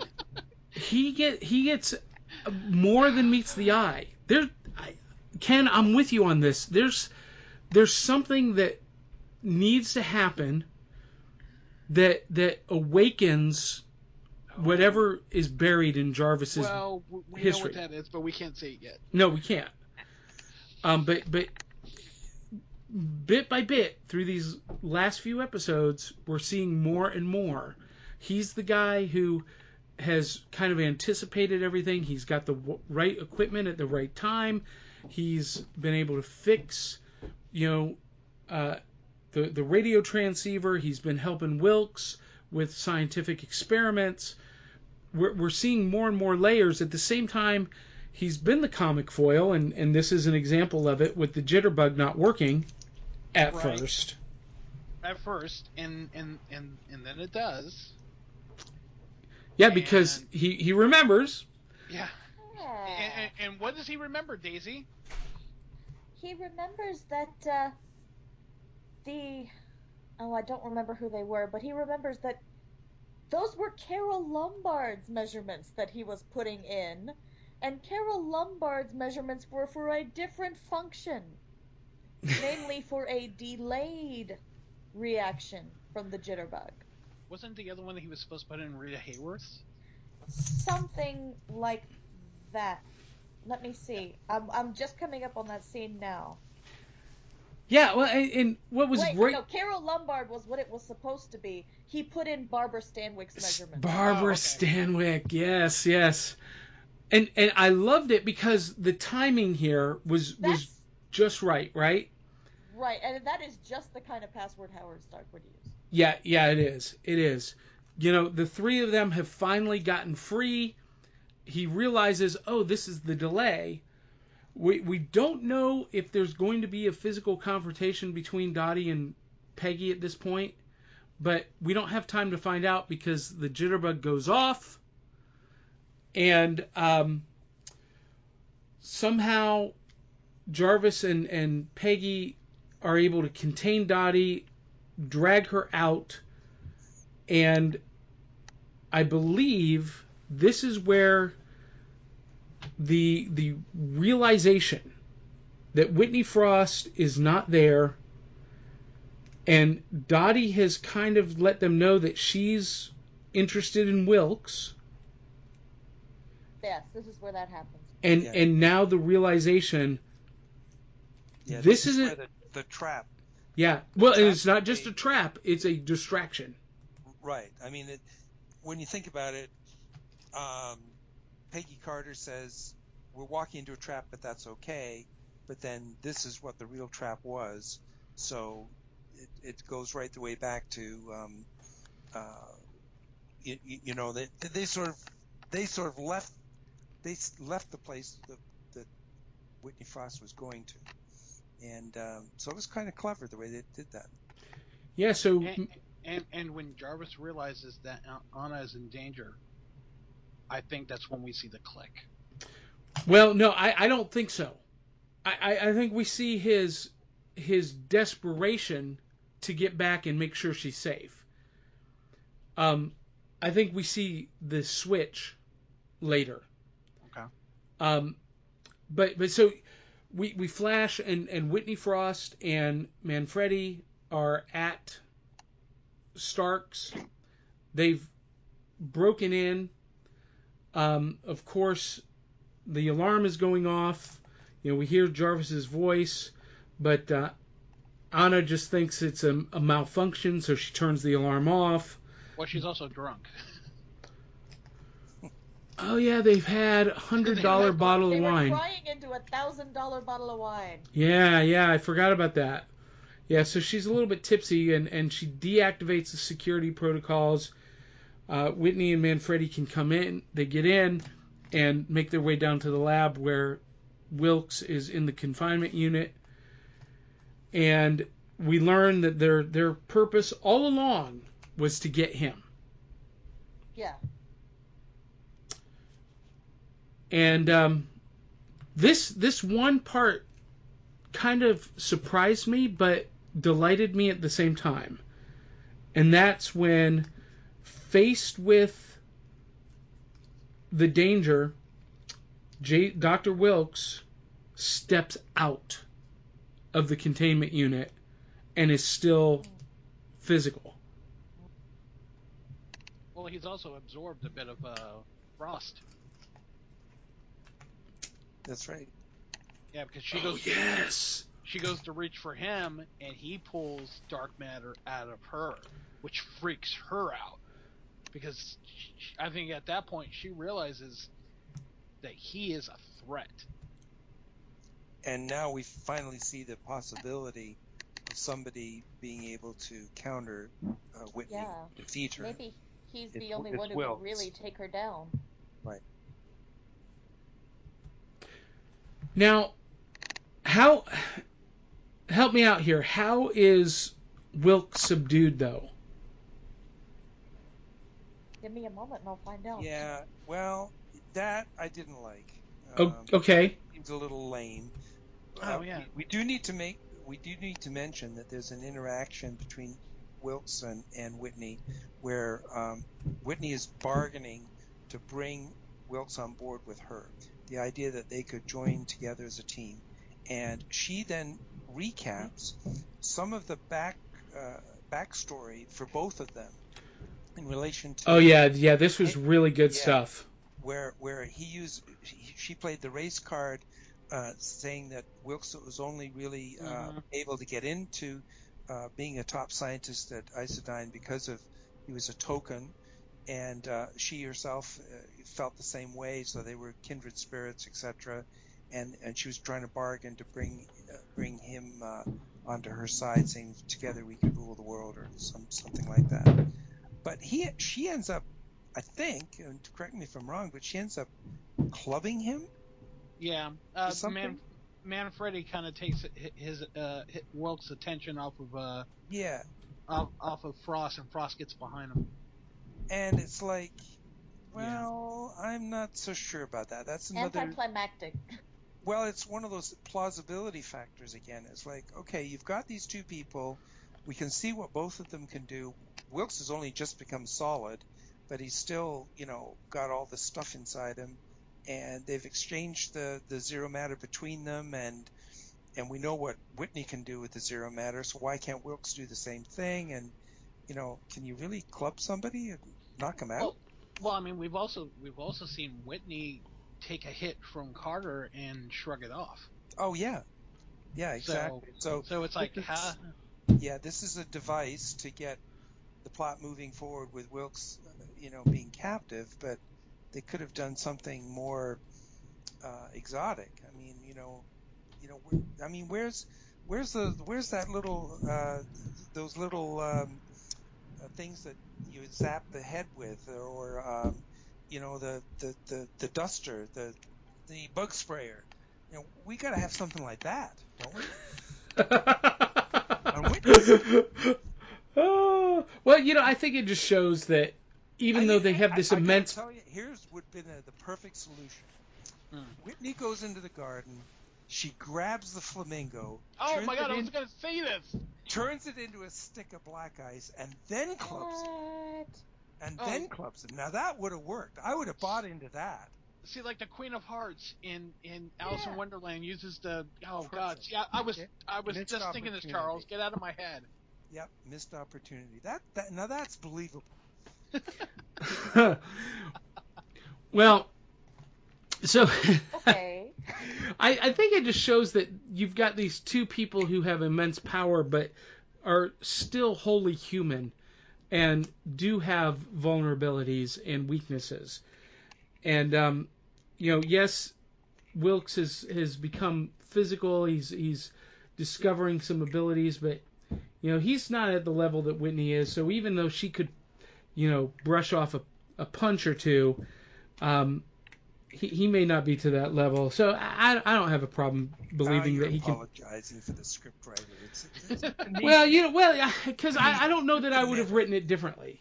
Um, you know, a blow to the back of the head. I, I can believe that. But anyway, um, their their whole mission though is to get him away and and take him, you know, kidnap him, and um, Missus Jarvis um, gets um, in the middle. Uh, before. Before we before we get to that though, before we get to the to, to what we're because this is going to be a big long discussion. Sousa comes home. Oh yeah, and gets nope. beat the crap out of him. Yeah, yeah. He's basically sent a message. Well, okay, so you're right. He he. We did skip that. He he's been beat down And when he hobbles back into the office, Vernon's like, rough night, huh? You know, he's very pleased with his men's handiwork. And um, Vernon basically relieves Sousa of duty. Yep. Which I think is a brilliant plot point. Because now it removes all of the restrictions on Sousa. Yeah, now Sousa can do things Sousa's way. Plus, it it's it also ratchets up the the idea of the takeover by, now it's not just the shadow government, but it's Whitney Frost and Vernon Masters, uh, you know, really taking, you, you know, expanding their sphere of power. Um, and, you know, with Vernon in control of the S S R, um, it looks, don't things don't look too good. And uh, so we've, we've got the, the big bad uh, bogeyman coming back at us uh, with, with power that uh, is now invested in them. Yeah, yeah. So uh, good, good catch, Ken. Um, he does get beat unmerciful, and and he knows who it is. He he knows it's Vernon's man. Mm-hmm. Um, so so, but kind of back to the uh, the climax here. Uh, Missus Jarvis is is interjected herself in Frost and Manfredi's abduction of Doctor Wilkes, and yep. Whitney, to buy her more time, does the one thing we feared the most would happen to one of our favorite characters. Mm-hmm. She uh, she shoots her in uh, looks like the uh, the abdomen. Was it my imagination, or was it the same spot that Peggy got impaled? That's what. Yeah, I, I was noticing yeah. that. Mm. If it is, that's that's kind of a, a bizarre backshadowing, or or maybe a, a foreshadowing to, you know, the, the previous episode with, with Peggy recovering in the in the bed, and you know, Anna looking at that that bowl full of bloody water. Yeah, and, and the other thing is, where do they take her? What's the first thing they do? They take her to the hospital, which is what they should have done with Peggy. So, well, so apparently it didn't slow Peggy down it, that much, though. I mean, you know, Pe- Peggy gets impaled with a, a iron bar, and they take her to somebody's house to do first aid, and now we get something very similar in the exact same location of the body, which, you know, is life-threatening, but not, she didn't die, and they take her to the hospital. I don't get it. I'm well, still mad. I'm still mad about that. Tell us how you really feel. Yeah. Um, but, and this is where, Ken, I think we are about to see the switch on Jarvis. I think we're about to see the real Jarvis. Yes. Uh, and, and it hasn't happened yet. I think we actually see it happen silently in the very last frame, in the very last shot of this episode. Um, you know, they rush her to the hospital. Uh, you know, Peggy gets on the phone to call Sousa, and Vernon answers the phone, and she knows uh, things are really bad, and and hangs up the phone. And um, don't forget, Dottie escapes. Oh, oh, yeah, she's in the trunk, right? She she's yeah. They've stuffed her in the trunk of the car as they rush into the, the hospital, and and Peggy warns the cop. There's someone in the trunk. Whatever you do, do not open this trunk. Do not listen to her. You know, and he, she even flashes her badge. He he knows that she's legit. And doggone it, why do these cops got to be so stupid? What does he do? He opens the trunk, and we we learn that Dottie has escaped by killing the cop, and now she's on the loose with a weapon. Fantastic. And Vernon is in charge of the S S R. And Anna is may not make it. according to what Jarvis says. So basically we have Anna shot, Wilkes captured, we have Sousa displaced, we have Vernon running the show. Uh, hey, uh, Johnny, can I make a reference you might like? Empire Strikes Back. There you go. Yes, this is the, the end of Empire Strikes Back for Agent Carter. Mm-hmm. Nothing looks good.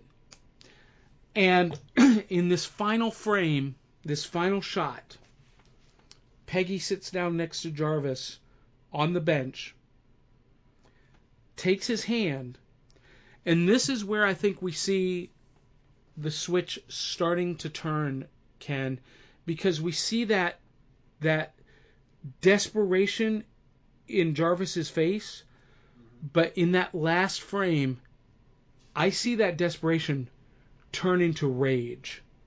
Oh yeah, he's he's ready. He he's out for blood. He's well, ready for blood now. If if you watch the previews for next week, oh yeah. That wasn't on Hulu. I didn't get to see that. I didn't see it either. oh, oh, yeah. That's what I'm saying. Do we have something to look forward to? Like I said, I think we get to see the real Jarvis. I can't wait. I can't wait. Because, I mean, you, I mean, this man, through his military, technically, if if the story is real, he threw his military career away to save this woman from Nazi-occupied territory. He's not has, going without a fight. He he he has, like, basically showered her with affection, holds this woman, like, in such high esteem and, and, and so much love, you know, that he is concerned about her feelings before going out into the field with Peggy. And now she's shot? Oh, oh, hmm. Oh, sweet summer child. Someone is going to get hurt. Yeah, we're we're getting we're getting to the to the point. I think there's only uh, we've got a double episode next week, and then the finale. That's right. And so uh, we're, we're getting to the point now where all of these things are going to have to come to a head. And uh, they've set this thing up. We've got the major setback in everybody's plans, uh, in everybody's lives, and. Uh, Everyone who who's uh, on the good guy side of the equation is um, uh, on the verge of defeat. Um, Sousa, um, Jarvis, we talked about, Peggy, uh, Jason Wilkes. Um, the the bad guys have got the upper hand, and uh, that's exactly where they want us to be in this stage. Mm-hmm.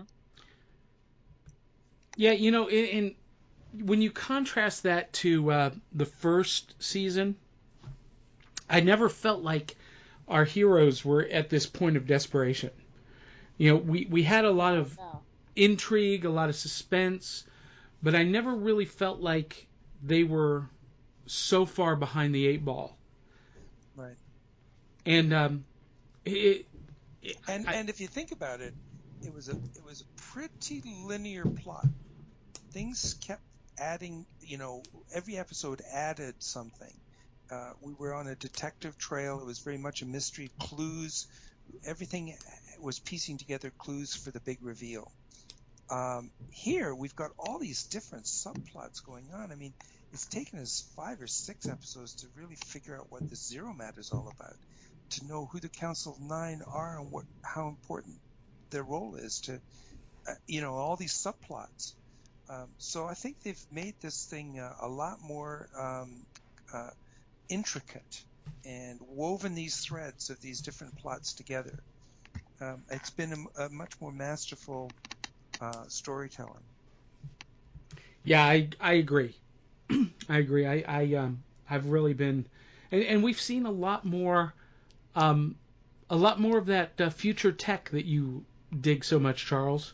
Yeah, the retro future tech. Yeah, you know, you, we, we, we saw some in episode or in yeah. season one, but they uh, started off with it. The first couple episodes, they had all this really cool stuff, and then from that point on, uh, um, it, it diminished. But now they've they've it's going to be interesting, isn't it? To yeah. see to see how we know they're going to succeed. I mean, if they don't, you know, not everything comes to a happy ending, and we're we've go, we're going to have some of these. Uh, I think the, the, the, the basis of, of modern television is that um, you know you're going to kill off some of your heroes, and you're going to things are not always going to work out the way people expect them to. But by the same token, there's still some big questions about how these people are going to get defeated. We have no idea. Well, yeah, I you know we said it last season. We we expected one of the uh, either Sousa or Thompson to buy it, um, and and in the end it ended up being neither one of them. It, it was Dooley. Um, I'm pretty sure Vernon is not making it out alive, but the rest, I, all bets are off, man. I have no clue. Mm-hmm. Well, we, I, I get the feeling there's going to be a conf- I, I think the wild card in this, there's two wild cards, one on the human side and one on the superhuman side. The, the superhuman wild card is Wilkes. Yes. Got the po- power that can right. potentially match mano a mano with with uh, with Whitney Frost, and then on, on the on the other side, I think it's Jack Thompson. Yeah, I, I was I was just going to say I, I I think I don't think Thompson got on that plane. Yeah, hmm. there needs to be, somewhere there needs the cavalry needs to be riding in, you know. And, well, uh, I know we need and, some cavalry. But, and but, Thompson's the only one that actually has any power left, if you think about it. Well, so no, Dottie does. I, no, in terms of, yes, and Dottie. Dottie, too, but I, I'm not sure, sure her self-interest is going to, you know, she's ambivalent as to who wins and who loses. But see, I don't think she is. I, I think I think it's important to her that Peggy comes out on top in this, because... yes, she sees her as a rival, as an adversary, but, you know, I think, you know, it's, oh, what, what is the example that, did you, did you ever see the movie um, Unbreakable with Bruce Willis and Sam Jackson? Oh, yeah. I get where you're going with this. Yeah, and, and how, you know, Samuel Jackson talked about how every hero has to have his opposite, has to have his... villain, and every villain has to have his yeah. hero, and that they and they have to be just about matched. Yeah, well, they they have, to, they have a balance. The they, analogy I would use is Hannibal Lecter and Clarice Starling. Okay, very much the same thing. Very but, much the same thing. I mean, Clarice Starling got to the point where they were handcuffed together, and Hannibal Lecter cut his hand off rather than uh, do anything to harm her because he wanted. You know, I, I, I kind of I kind of agree with what you're saying there, but I, I think when it comes to the unknowns, we I'm not saying we know what Dottie's going to do, but we kind of know her character, and we kind of know that she's she's got this uh, love-hate relationship with with uh, Peggy Carter, this this um, as you say, this hero-anti-hero bond. But I'm just trying to think about where, uh, you know, what's going to be the deciding factor. And really, there's to me, there's has to be the superhuman uh, factor, and there has to be the human factor, and that's where I'm going with it in my own mind, trying to figure this thing out. They our, they, our, they put a, they've done a really good job of of raising a lot of questions that we don't have answers for, and that's what they're supposed to do. That's the whole purpose of keeping us entertained and keeping us hooked. Yeah, Ken. Or like I, you know, like I said, you know, Jarvis just rides in, beats everyone down, and, and saves the day, and and yeah. Well, hey, the, the other X factor that he we does have. What I want him to finally do, and be, and ends up being like, you know, the super. He, he rides in on the back of a pink flamingo. Yes. Well, so hey, there are a couple of other X factors out there though. Um, we've still got Doctor Samberly. With all of his gadgets and and and weapons, Howard Stark is still out there somewhere, and you got to think that the moment Howard Stark knows that, that Missus Jarvis has been hurt, he's got to come back. And we got another X Factor in Rose. We've got an entire team of people here that can be pulled in for the uh, for the crescendo. And a flamingo. Yeah. And and and the koala. Red sunglasses. Don't forget about the koala. Yeah, I, I don't think we're going to be happy uh, unless the flamingo figures into the finale. I I swear, when I saw the episode, the... The koala comes in riding on the flamingo's back to save the day. No, no, I was... With I was, the bug sprayer!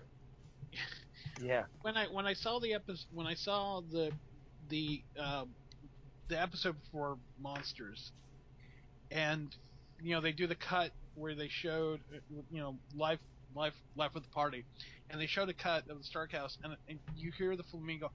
I swear, I was like, dude, they did that for Charles. They did that for Charles, so that he could have his flamingo yep. still there. Yeah, I'm pretty sure they listened to the show, so yeah, they know.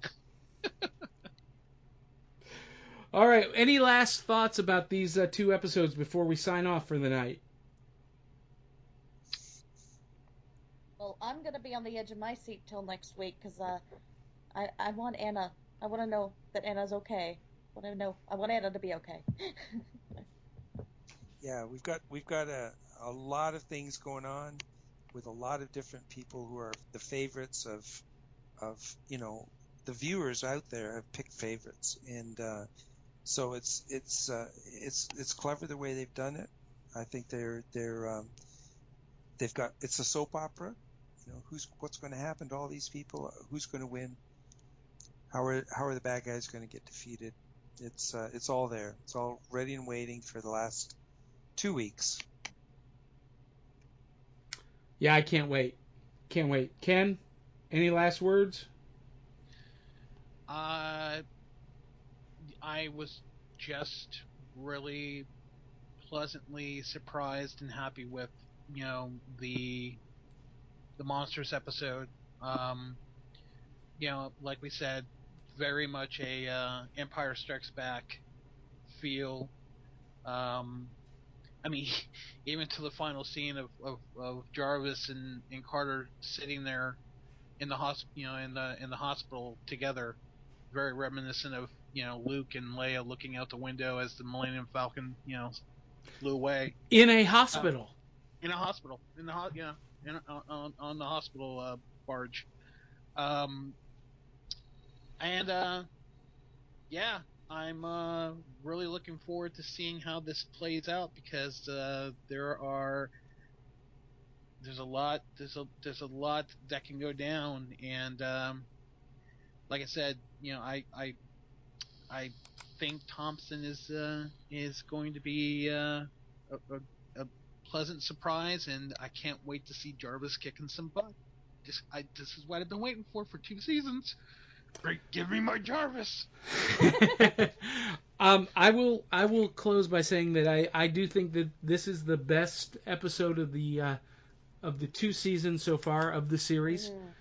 Mm. Um, just so much good stuff happening, um, more than we can talk about uh, in one night. And those of you listening, um, let us know what you think. Um, send us your email at feedback at dieselpoweredpodcast dot com. Or post your feedback on our uh, Facebook page at facebook.com slash dieselpoweredpodcast. Let us know what you think about um, Life of the Party and Monsters and uh, where you see this going. Uh, you can follow us on Twitter at Diesel Podcast. And, of course, before we sign off, I got to mention our sponsor, Comic Bento. If uh, you like comic books and uh, if you're watching Agent Carter, you most likely do. Um, Comic Bento provides a mystery box of comics in your mailbox every month for less than twenty bucks a month. Uh, you're guaranteed to get at least fifty bucks worth of uh, graphic novels. And I, I'm talking about graphic novels. I'm talking about, you know, the, the thick graphic novels. The last box I got was valued at over seventy-five dollars and uh, less than twenty bucks. You can uh, check them out at my comic bento dot com. my comic bento dot com. And um, don't forget to tune in to the other great programming from the Diesel Powered Podcast. Uh, we'll have a, another episode with me, Daisy, and Boss Larry coming up soon. and uh, you won't want to miss that, uh, as well as some music specials on the horizon. So uh, check that out at diesel powered podcast dot com. And on behalf of Charles Cornell, Ken Sharkey, and Daisy O'Dare, this is Big Daddy Cool signing off, saying swing hard, swing often, and we'll catch you on the flip side.